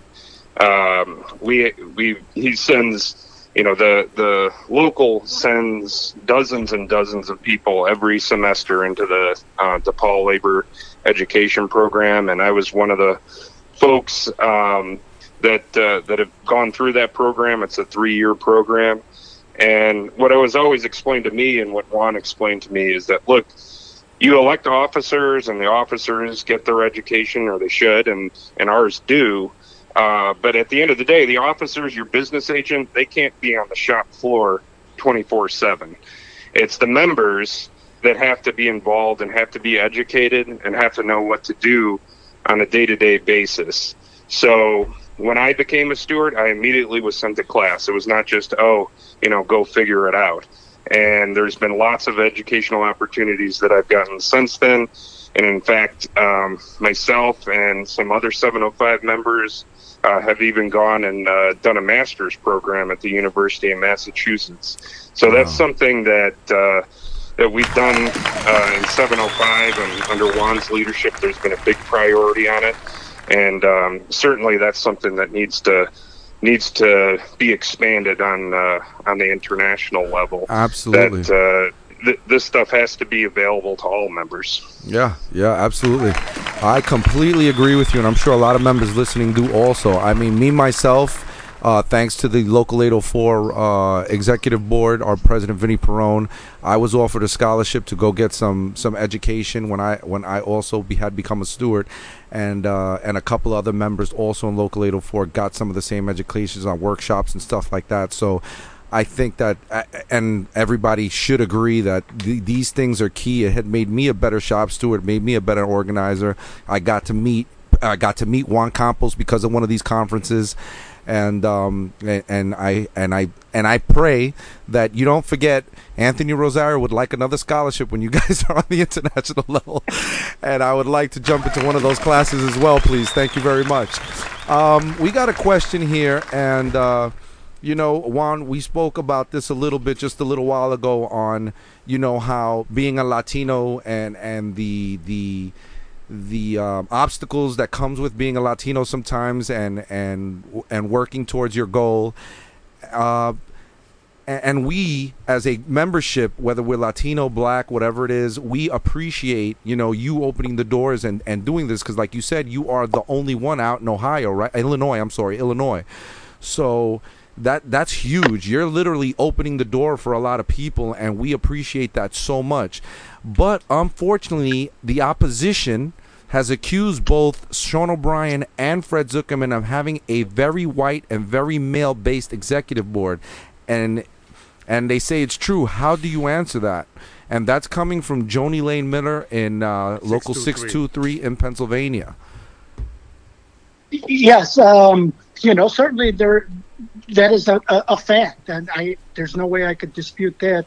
If you look at 705, we're very diverse and we have a, a good makeup, but that again has a, a lot of you know the density in our area uh, uh, of you know when when you have um, close to 35% Hispanic and and and I think 30 seven percent uh, uh, African American in Chicago. The density there, we, we, there's certainly uh, a lot of people who get involved, and, and that's another thing. You need to get people who get involved. That's how we, we end up making our, our our slate look like the membership. You know, in Boston, I'm not I'm not sure about Boston. I, I don't know um, how many active uh, uh, members are out there uh, of different ethnicities. I don't know about Louisville, but certainly that certainly becomes a problem um, um, when when you don't have people that they're looking to to to be part of the movement, right? I don't know if that's an issue more than than um, just plain old we we don't have um, anybody. I, I don't know. Uh, uh, how, how to answer that question. That would probably be more of a Sean and, and, and a Fred uh, question, but it certainly is not a let or a reason because they do not want to have uh, that group. Believe me, I had those conversations, as you said. These are conversations before I, I got on the uh, uh, on the slate that I said, "Hey, listen, you know, the members will question you. Members will talk and and, and look at this, and, and rightfully so, demand some answers." That's why he you know, he made a commitment to make sure that our our slate would be diverse. And, and, and as you can see, we do have a, a, a diverse group. I don't think a lot of members that know what's going on. I think they don't realize how ma- how much diversity is on the slate. I mean, for example, you have yourself Juan Campos, who I believe is a proud Mexican, right? Am I mis- I, I, all Mexican Durango La Purísima. myself, Boricua ciento por ciento, and uh, I- I see. I I actually went to uh, Virginia and Baltimore with uh, Willie Ford, who's a great guy from North Carolina. Um, That's he- another- Dime. What what'd you Yeah, say? no, Yeah. So, you know, and, and there's many others on the slate, and they have women on the slate as well. So I don't know where um, where the competition is, is trying to get their information, but I feel that they are they're they're making a weak attempt at uh, attacking the slate. But um, I got another question here. You have another question, or can I? Can I? Uh, Can you I come? Yeah. yes, go right The ahead. question is, one of the members want to know, uh, Juan Campos. You know that Sean O'Brien was on the other side of the field. He was with the officers. He was there with the red vest. He's bringing on guys that had been on the other side of the field also to your slate. How do you feel working together with the guys that uh, been hardcore officers for many years, and you're going to be working side by side with them? How do you feel? And that's what the member asked. Perfect. Thank you. So, you know, let me just show you my actions. Um, you know, back in the uh, 2008, my principal officer decided he wanted to run with, uh, in 2011, I apologize, he wanted to run with the Hoff administration. And that broke my heart.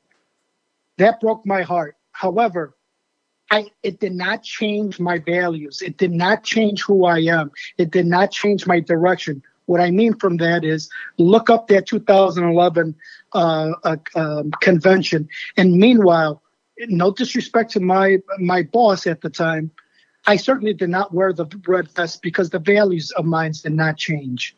They did not change. I and along with Sammy and myself, and there was about 20 others that wore the vest out of respect for him, and then they took it off when they hit the uh, the the hallways. They didn't wear that. Now, now you, are correct. We put a team together that is from group and other groups. You got to remember, everybody has a boss, and at some point, the boss has says the last word. And if that's true that that Hoffa made these, this is the way it's going, and you can't do anything. As you know, when when when Sean tried to change things up and include uh, Fred and everybody else, what happened to Sean? He, he was kicked out. Everybody has a boss. Unfortunately, they had a boss. They went to listen to them. But I could tell you this: Sean may be my boss, so would Fred. But my true bosses are you. I will be held accountable to you. Whatever you need to be brought up will be brought up, and whatever I need to stand against or for, because it's better for you and not my bosses, I will do that. So I'm willing to take the chance to work with these people if their their thoughts and the, what they're telling me is true, that they want to change and, and change the direction of their union, then count me in. I'll fight along beside them. If they don't, then they're going to get the Spanishness of me, and I'll be fighting against them. All right. Um. Yeah, I have a Hector, question. if I could j- just uh, come in too on on that. Uh, yeah, and and I and I understand that, and I've gotten that. You know, I've gotten that uh, uh, question about Sean O'Brien and other folks on the slate that that were with the uh, the Hoffa campaign in the past.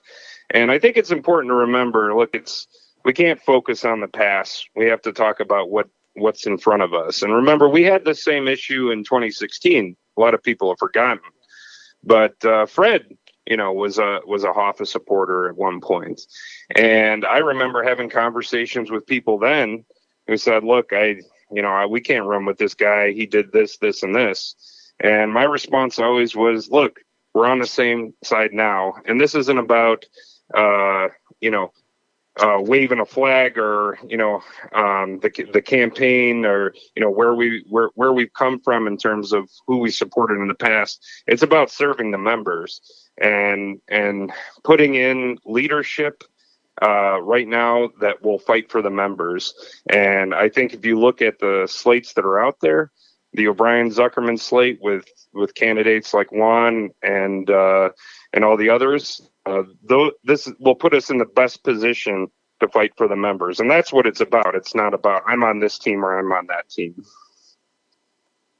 Y'all ready? All right, very very well said. Um, we got another question from Mr. Jamie Holligan. Is that coming from a member, Jamie? Well, it's also coming from me. That was he has the same question as I have. Um, being that I'm, I believe 705 is, I believe they're not a part of the IBT when it comes to contract issues. So my question to you is, what benefit? Well, it's a two-part question. What benefit?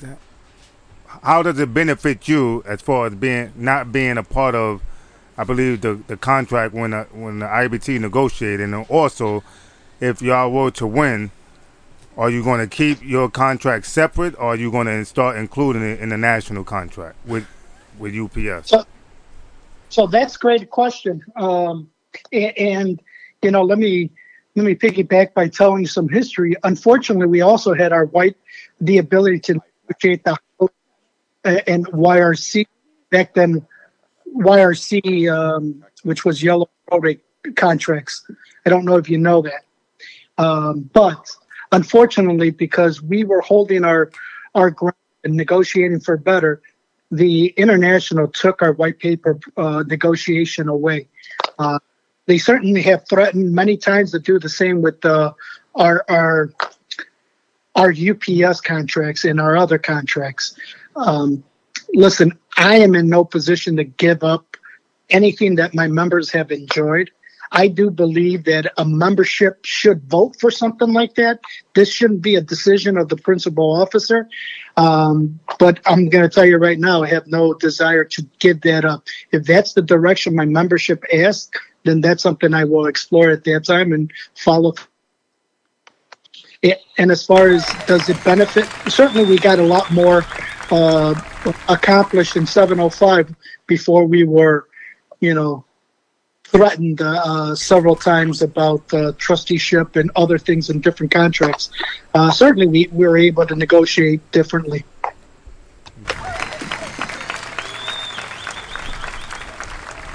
All right, um, Juan. There's a lot of people that that don't understand the difference between local 705 and other locals like local 804 and a lot of people talk about sometimes decertification and breaking away from the IBT.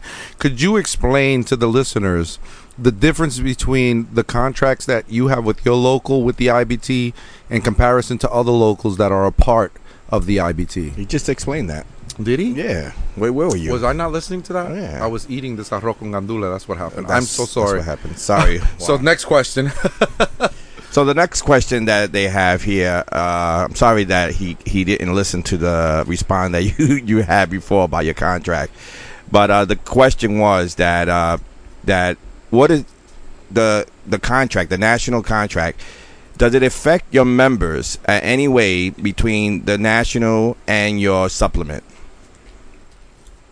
So, so absolutely, it affects because the mentality of UPS management is this is how we do it on the national level, and unfortunately, or fortunately, depending on how you look at it, is when you have labor managers that move from Chicago 705 to a different area, and we inherit other people from the national labor manager coming into 705 then they they, they they're not aware of uh, of contract agreements and what we negotiated and the intent of our contract. And certainly it, becomes problematic because our members get caught up in the middle for a period of time. And so we have to straighten it out or, you know, kick their ass in, in, in arbitration or in litigation to set them straight. So it does hinder our group sometimes. And it's also difficult to get them like this hazard pay. My God, I don't know what the IBT is waiting for.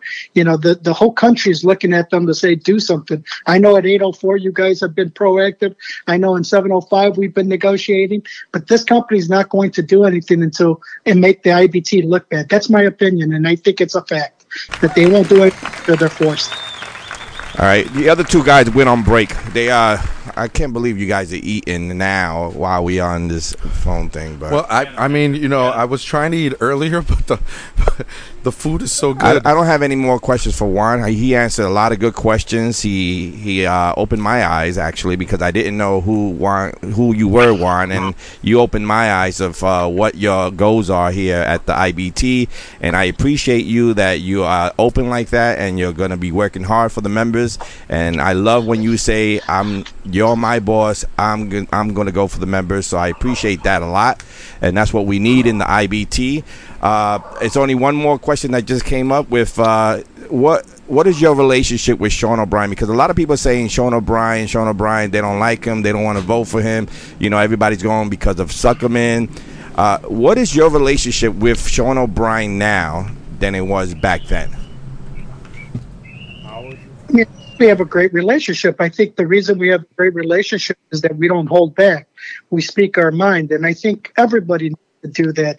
Let's let's bring it into the forefront. These tough questions you're asking me, you know, I know you you, you guys could ask Sean these same questions and Fred, and they'll be more to they answer. They won't skirt it, and they shouldn't. But they're they're in the, in the limelight, and and and you know they have to answer these things. So our, my relationship with Sean has, uh, you know, continued to be good, and and you know, we're I'm certainly know that um um, I am a very outspoken person, and and and I'm certainly not going to be in good terms all the time. But we can't be if we're always agreeing on something, something's wrong. We have to balance each other. We have to say, what about this? We have to become play devil's advocate, and if that makes me uh, a bad person, then it makes me a bad person. But I'm going to speak my mind, and I'm going to make sure that the members' voice is heard, and through their messages, through me, I'll deliver. And and I'm pretty sure and confident that um, that won't be an issue with Sean. And if it is, then you know, Sean and I will continue to have conversations as we head in the in the back. But I am ecstatic to be with this uh, this group. I can't wait to get out there. I look forward to going to the East Coast, West Coast, South, anywhere you guys want me. I will be there, and believe me, I want you guys to hold me accountable, like I will hold accountable my bosses. And we, as long as there's a check and balance, and nobody forgets where they come. We're going to move the great union forward beyond anywhere it's ever been. All right, this is Jamie Haynes again. I have another question for you from uh, Greg Kerwood. Um, he's from, I believe he's from out of Sean O'Brien's local, right? Local 25 in Boston, yes. out of Sean O'Brien's. Okay, the question is It is to his understanding that 705 has rank and file members directly involved in UPS contract negotiations.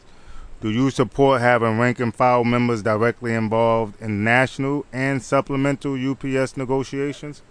Wow, that was a great question.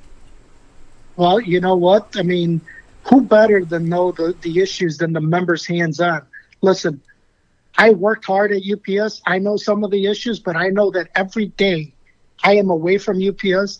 It's one day, one more day, one more less person I know working there because they're retiring and the things are changing. That is why it's so critical to have hands-on people that actually work at, at UPS at the tables to call bullshit when bullshit is said across the table. My local, uh, we have over 27 people in our negotiating committee, and about 20 of them are rank and file members, and they. Thank you for that clap. Uh, but they're the ones that keep me on my toes. Listen, I got some great advocates uh, out here in my in my my my local, and um, certainly I've learned from them. As you know, just when you think you know it all, someone else comes up with another idea, and that's what improves 705. And certainly that would be something I would advocate. You know, to Sean. I don't know how it would, you know, uh, it would play out because as it sits right now, there's almost a hundred people in the negotiating team, but certainly you need some rank and file people. I, I think that's the best way of combating management. All right, we have one more question for you, Mr. Campos. And it's the last question, I It is believe. the last question. We're not going to bother you. I know you have a busy schedule, and we appreciate every moment you gave us today. You really answered some great questions, and you were spot on. Very uh, well said and very respectful, and I appreciate you so much. You- and you so turned my vote. So yeah, you definitely turned. I'm thinking you turned a lot of votes here today, and and we thank you. We, since we're at Local 804 and our principal officer, uh, Vinnie Perrone, is running as a trustee on your slate, we were just wondering what's your relationship with Vinnie Perrone? Have you had conversations with Mr. Perrone? Um, or do you guys have you guys had any conversations about anything? Okay, so first, I, I, I, I- I politely want to correct yourself. It's not my slate; it's our slate. Correct. This is about. Yes, is yes, about- it is. I'm sorry. You're absolutely right. It's about our slate. Yes. And, and you know, at the end, I want some arroz con gandules too. So don't, don't eat it all. And Uh, pollo but- guisado. And pollo guisado. Polygisa. um, I will tell you, I had the pri- uh, pri- uh, privilege of meeting uh, Vinnie and talking to him and visiting him and, and being at the same uh, training uh, program guys put together in New York. I think you guys are in great hands. He seems like a, a, a no nonsense kind of guy, and he's going to give it to you straight. And that's what we need. We don't need these people who are promising you this, the, the, the sky and the sun and the moon when they know they can't deliver. Let's be realistic. Let's tell people what we could do. I think Vinnie is a lot like me. We, you know, we, we come from the schools of hard knocks, and and we're going to talk to you straight. And that's what all members want. Is just people talk to them straight. Don't bullshit them. Hell yeah. Hell yeah, Mr. Campos. You know what? Um, Mr. Campos, I have one one last question. I'm sorry. Unbelievable. Wait, wait Dave, Dave's been waiting to ask Oh, him you- a question. Oh, you got a question? Go ahead. Carl, Carl, Carl Moriali asking a question from Long Island. Mr. Campos, my question for you is based off of Mr. O'Brien's history of being a quote unquote officer, are you willing to put him back in check if he starts to go back to his, I guess we can call it dirty old ways? So I, I heard I didn't hear the first part. I heard the second part about his old ways. So I'm sorry. My question is based off of Sean O'Brien's history of being a officer, are you going to be able to put him back in check if he starts to go back to his old ways of being a officer? Listen, I'm not going to change who I am. I am I am for the members. I'm been I, I've been given the privilege of serving for the members. I'll continue to do the job for the members, and if the day comes where we're not seeing eye to eye, I'll, i continue to hold my ground and and and see where that path takes us. But there is going to be, listen, I I'm happy at 705. I don't have to run for VP to get, you know, um, recognition or or, or, or patent uh, resume. I do this because I'm tired of seeing the the, the concessions and the givebacks and the and the piss poor excuses of why they do it. I want to make a difference. I want people that want to make a difference, and I don't believe we'll be in that situation. But to answer it clearly, that if Sean decides to go different ways, you, he's certainly going to hear it from me. well said. Well said. That other question I asked was from Dave Carew in, in Long Island. Thank you, Dave, for putting in that question about Vinnie Perrone.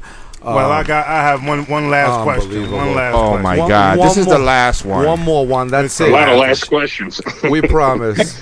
Jamie, Jamie, get it out. This this was basically um when when I met you at the um the educational conference that TDU had in New York.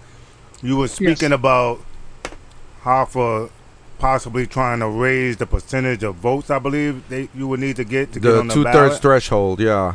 Um, where where are we at right now with that? That was my question. We spoke about a lot. We sp- what I what I spoke about was the consent decree being up, and, and the IRB basically getting out, and we have the IIO coming, in, which is which is a, a another twenty five minute or at least an hour conversation, and we talked about our things are at risk. Certainly, we need to do something with this two third rules. You know, when members say no, members mean no. You know it's our job to go back and negotiate uh, with the company. And if if there comes a point where the company and the union can't come to terms then we bring it to the members and let them decide you know how how strong uh, what they're willing to do if that means go on strike or not. That's at stake. Certainly the, next um, administration will will probably be in a position, not this election, but not this uh, delegates in the future, to change the percentage of delegates it will take to um, be able to be placed on the ballot. Because as you right know, as you guys know right now, we need about approximately five percent of overall delegates just to be placed on the ballot, so that we have an opportunity to put it for a vote for the members. Um, things like that are are at stake. Uh, and plus many, many uh, more things are at stake at the delegate. So that's why you guys have to be vigilant. You guys have to be aggressive. You guys have to be informing our members what's going on. You know, I know that this is a, a, a tough decision for a lot of people because of the makeup of the slate. But the alternative is worse. Thank you so much, Mr. Campos. We appreciate your your your uh, your diligence on on answering all these questions. We appreciate the time that you gave us here today. I mean, um, I feel like a lot of questions that the members had were answered. I mean, I uh, listen. I I'm biased because you know I'm a big fan. You know, I I'm gonna let Hector uh, uh, sign you out here. Uh, Juan Campos, thank you so much. We appreciate your time. We appreciate your diligence. Thank you so much. Yes, we want to thank you here at the What the Heck Show here, Juan Campos. You definitely opened my eyes, and I'm sure you opened a lot of members' eyes of why you're running for the IBT. I appreciate you. I appreciate what you, the answers that you gave. Uh, another thing, I know you have a, a raffle going on. Can you talk about that raffle? Um, I don't know if I'm allowed to. Okay, okay, don't worry about it. I'll, I'll announce it. I'll announce it. I'm sorry, Dave. You should have stopped me. We, we, we promise you a plate of arroz con gandule con Uh, pernil next time you come to New York, okay? Yeah, so we want to thank Juan Campos for coming on the show. Thank you, Dave, for having to come on the show also to the What the Heck show. We appreciate everything you guys are doing. And, and like you said, it, our slate. I love that saying. There's our slate. No one's saying it's just my slate. And I appreciate you for the, saying that. Thank you for having us. Juan's still there? I think he Yes, I'm still. Okay. And thank and thank you from Jamie Haynes too. Thank you for coming on. I appreciate all your your answers. Thank you. I look forward to seeing you, gentlemen and ladies, out there in New York pretty soon. All right. Thank you. Thank you, Dave. Yeah, thanks for having us on. Have a good weekend. Take care, gentlemen. Have a good weekend. Thank you. So there you have it. You have Juan Campos that I had a little bit of doubt of, and he opened up my uh, my way of thinking now He because opened up your mind. because I didn't know who Juan Campbell was, and I really wanted to know. You got to meet him. I I didn't did, get to I meet did. him, and uh, by him answering these questions, the way he was answering them, he means for the membership. Oh, yeah. and you know, and I love the fact part- that you You know. look- you look starstruck That part, right there. well, you know, I, am and Hector's accused me of of it before. I, you know, when I spoke to him the first time, I could already see he was a real individual. You know, and at the time, you know, I, I didn't even know what was going on with the international, who was running, what slates were going in. And this was just an educational conference that we all had, and I got to hear him speak. And I said, wow, this guy's a real dude, you know? And uh, as time went on, we found out that he's running on. He was accepted by by Fred and Sean, and he would be wa- running with them as a vice president at large.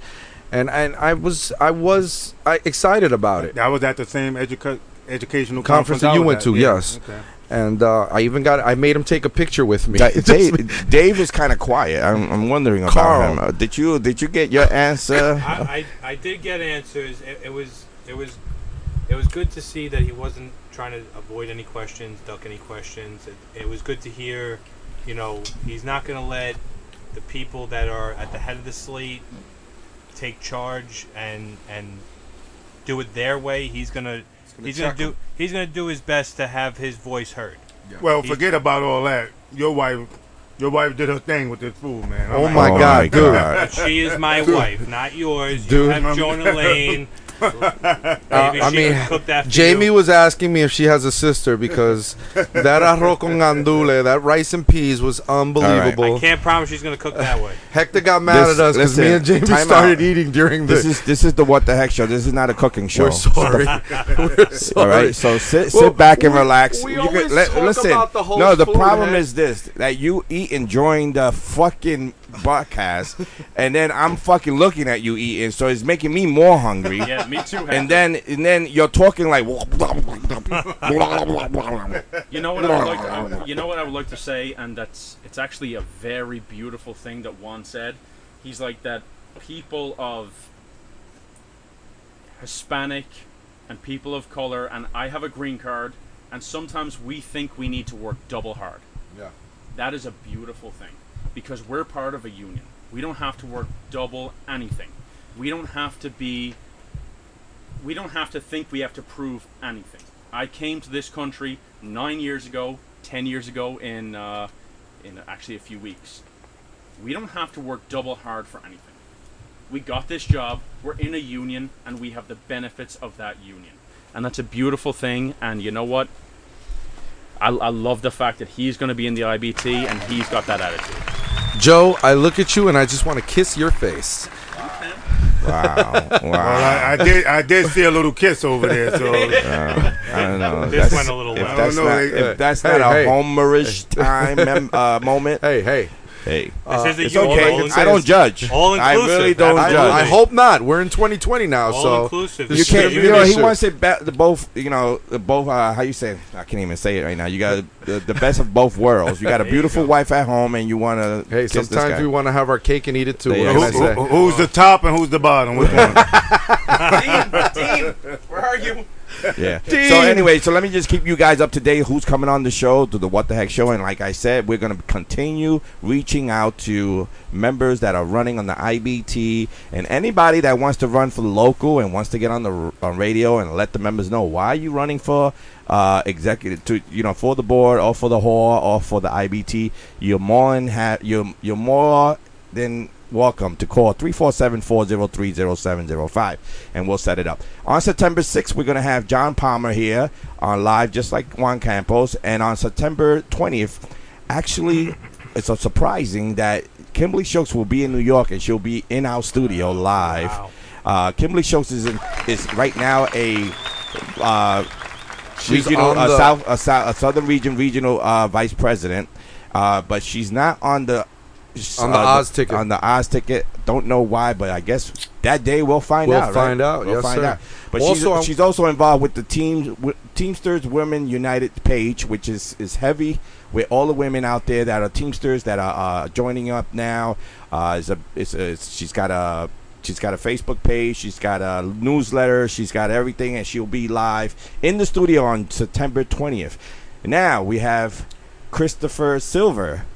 Uh, Chris Silver, yes. on the works right now. We don't have a date for him yet, but that's the guy that's He's running, running independent, independently for president for of the president, International. and he's from local 808, I believe, right? Yes, Long Island. Uh, well, re- well respected, and if you go on the Union Power Radio page, you'll see his whole speech when he gave it on Labor Day, I think it was. Yeah.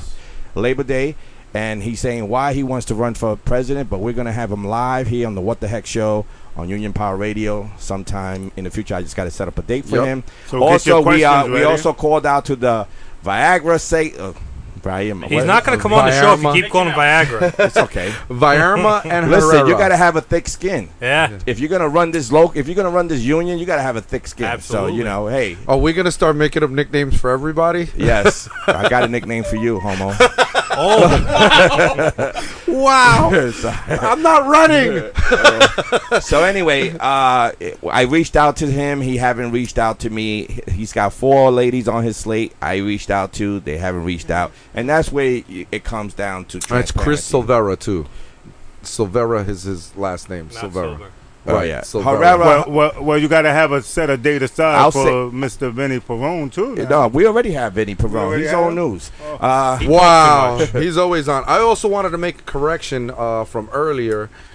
Um, what was it that we said? with with Vinnie. all right, so he, he's going to continue thinking. No, the Um, agreement, the, agre- the agreement The for Labor Day Day, and. Memorial Day was an MOU between 804 and Labor to help the Tuesday to Saturday drivers. This is the second year of it. It has nothing to do with the IBT. That that right. Can we explain what an MOU is for people who may not? I'm assuming everybody who's on this show knows what an MOU is. Yeah, it's a memorandum of understanding. Okay. You want me to read it? It's kind of long, but no, I can read don't it. want you to read it. No, you no. can post it though. Okay, 'Cause I we'll post it on our snoring. page.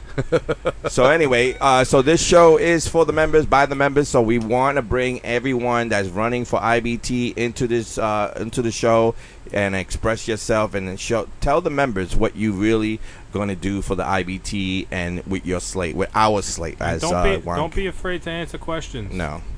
And don't be afraid to call this place either. I mean, what the hell? We just What the fucking. heck? We're here. We, we're geeks at large. Whatever. You're a Yeah. geek. you Listen, know? I like Star Wars. Hey. Remember, remember, I have my don't. I, have my own questions, so and I have my book. Well, you so. know you're gonna bring your three it, it- notebooks. it might it might take three uh, three hours to ask the question, but you you you get it. But anyway, Uh, we got some new T-shirts. We're gonna be taking pictures with it. We're not taking money, just in case everybody's wondering. We got some new T-shirts for Union Power Radio, made by a union shop. Okay, they're very well done T-shirts. Uh, I want to thank Hector for reaching out and getting these done. And also, we are making uh, kind of our own, where we're bringing them to the membership that we that that host. Carl Morial will be the first to get one. The I hosted the What the Heck Show T-shirt. It's a very nice shirt. It's pretty cool. Very it's nice pretty shirt. new. Uh, we're gonna try to get one an extra large for you. well, next that time. one is not is union made because I made it. right. It's union That's made right. by uh, our By me. union man's hands. It's not a union shop. I mean, it's my house. Right. It is a union shop because Technically, you live there. I Yeah, mean, you're union. All right, so I I did those shirts, so it is union made. Right. But the other shirts are made in a union shop. Not the uh, I hosted the What the Heck show. The Union Power Radio shows are official union made T-shirts. That's correct. And uh, we will be handing them out from time to time, depending on who does the show, guest of the show, host of the show, and we'll be looking forward to going to a home near you. But Not no more. out. This is the last one. Oh, Thank I thought God. we were doing one more. Hell no! Get the hell out of here. Oh. Yeah. We're gonna- Big shout out go to to my house. Fosterville. We're going back to my house for one more. It, it might be. It might be the what the Anthony show, but it's definitely not going to be the what the heck show. I'm done. Big- I'm big done shot- until next year. Big right. big shout out to Fosterville. Keep keep up the good work. Yep, big shout out to uh, Times Plaza and all the other centers around the local doing their thing. Um, I also want to say I want to thank Hector for taking these long missions. every Long time I get every time I get a member that wants to do the show, he'll he'll make the effort and come out. And I know he gets a little antsy sometimes because the setup time can be difficult. Trying to get a good connection sometimes. We had some great shows this summer. Every summer, we try to do a couple of shows over the summer in barbecues where we get to come to the members' homes, and these are members that listen to us all year round. So we want to thank tho- those. well, we members. definitely coming back here. Yeah. We're going to get this chicken. Yeah. I'm just glad Jamie showed up to today's show. he didn't have to. He didn't have to call in. Listen, I, exactly, exactly. Uh, you're right. Shots fired. Yep, Shots shots Warning fired. letter. Hold up, shots fired. In Brooklyn. If you need, fired. if you need a new host, If you, well, yeah, you know, we're looking for a new host. I'm signing up. He's already, he's already two out. That's it, two strikes. Two no call, no shows. I don't, I don't, I don't understand what what it is that you don't, you can't show up to your damn own show. I, I don't get it, but whatever. No, no, I I was told the show was canceled. Wow. Wow. We have text to prove otherwise, so that's proven no, dishonesty. no. There's That is always a paper trail. Dishonesty. Falsifying records. Uh huh. He don't learn his lesson, do he? but anyway, this is the last of the uh, road trip of the What the Heck show. Thank you, God Almighty. Thank you for having us here, Absolutely. Dave. And you know, And Jamie's gonna I'm- put a little no, gas I wanna- in your tank next time. Let me tell you how expensive it is for me to come do shows like this. Out, you know, I live all the way in Monroe, New York, all the way upstate, which is an hour and forty minutes to get here. Right. I gotta pay tolls, I gotta pay gas. I got a V8, man. I got a fucking big truck that is a gas guzzler. I gotta pay for shirts. I gotta pay for time. I gotta pay for this. I gotta pay for that. I'll be a broke ass soon if you keep we keep doing road trips. So, uh, but you'll love every minute of it, Hector. Listen, I, I, I enjoy the fact that the members, eh, you know, they they want to uh, talk out and come to their house and have this spread here. I can't wait to get off the air to eat, man, because you guys already enjoyed it. You guys, It was good, too. whatever. But anyway, the What the Heck show is going nowhere. We want to invite anyone that's running for office or running for the IBT or attempts to run or want to ask questions. Please call the What the Heck show. You have we have an email which is the What the Heck show at AOL.com. We will get to your questions. Some people are pissed off. You know who you are because some of the questions didn't get to, but you know we have limited time that we have these candidates on the phone. We can't keep them here all day. I wish I could for the whole two hours we did a good job with Juan Campos, so we got Yeah, well, we had you know we had some questions and we answered the questions and you know certain people they they they, they, actually sent a, a email to me saying, listen, if you don't get to my questions, okay, I'm not gonna act up. but uh, we got to uh, most of the questions uh, and uh, Juan Campos actually you know he he. He uh, got me because uh, you know I didn't know who he was, what he's about, and uh, I like the way he's thinking, and that's what we need in the IBT uh, with the slate. So uh, Especially like when he said, "I don't work for you." That's amazing. You no, know? he don't No. work for us. He he Right. works for us. We don't work for Right, him. Right. exactly. Right, right, right. Yeah. Say So that you- again. Say that again, Carl. How many? Too many bears, and Yeah, how many One too many. Brooklyns you had? I don't He- know. I think I'm on number four, and one of these. It's so Hawaiian funny beers. that He's they- got a Hawaiian beer. here It's so called funny Big that Wave. that Dave bought beers with each borough. you guys, I know, like and, and Hawaiian. he This thought I was from the Bronx. He bought me some Bronx beer. I was like, yo, come on. he brought you guys Brooklyn beer. Where he bought you Ireland beer? I did. Yeah, I did. actually So- got Guinness. He so did. He, he, brought up Guinness.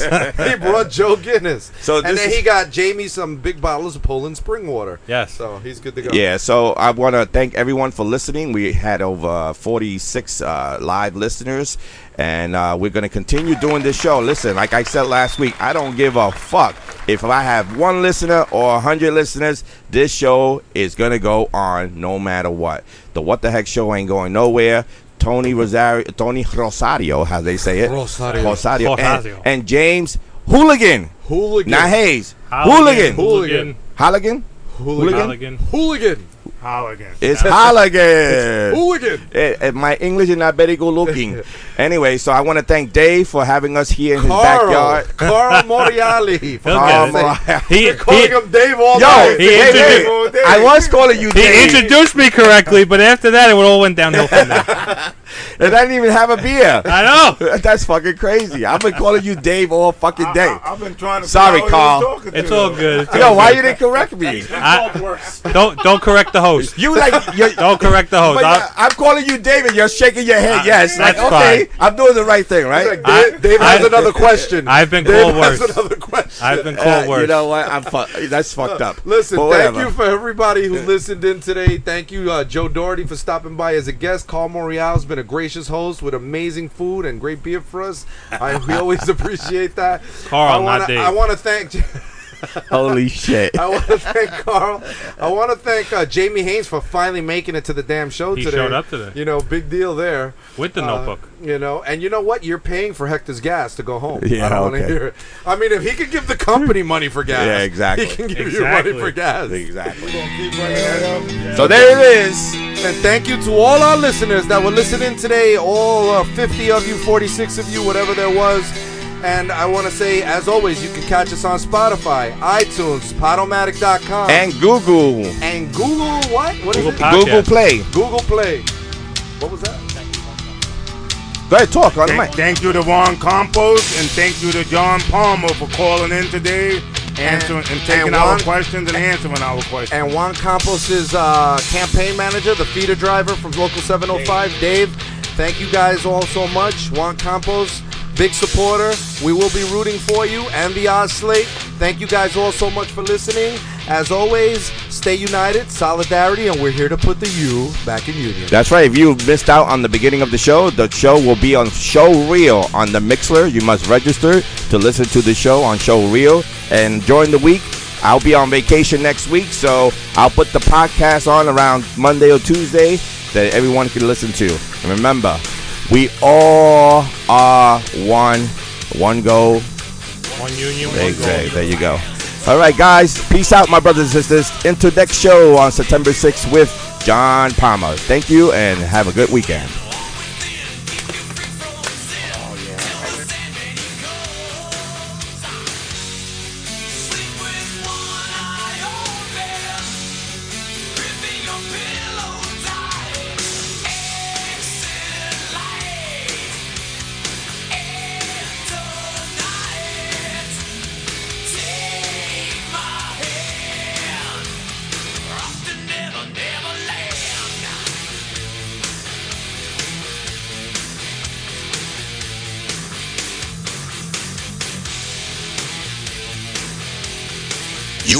Power Radio. Every other Sunday at 2 p.m. Eastern Standard Time with your hosts, Tony Rosario and Jamie Hayes.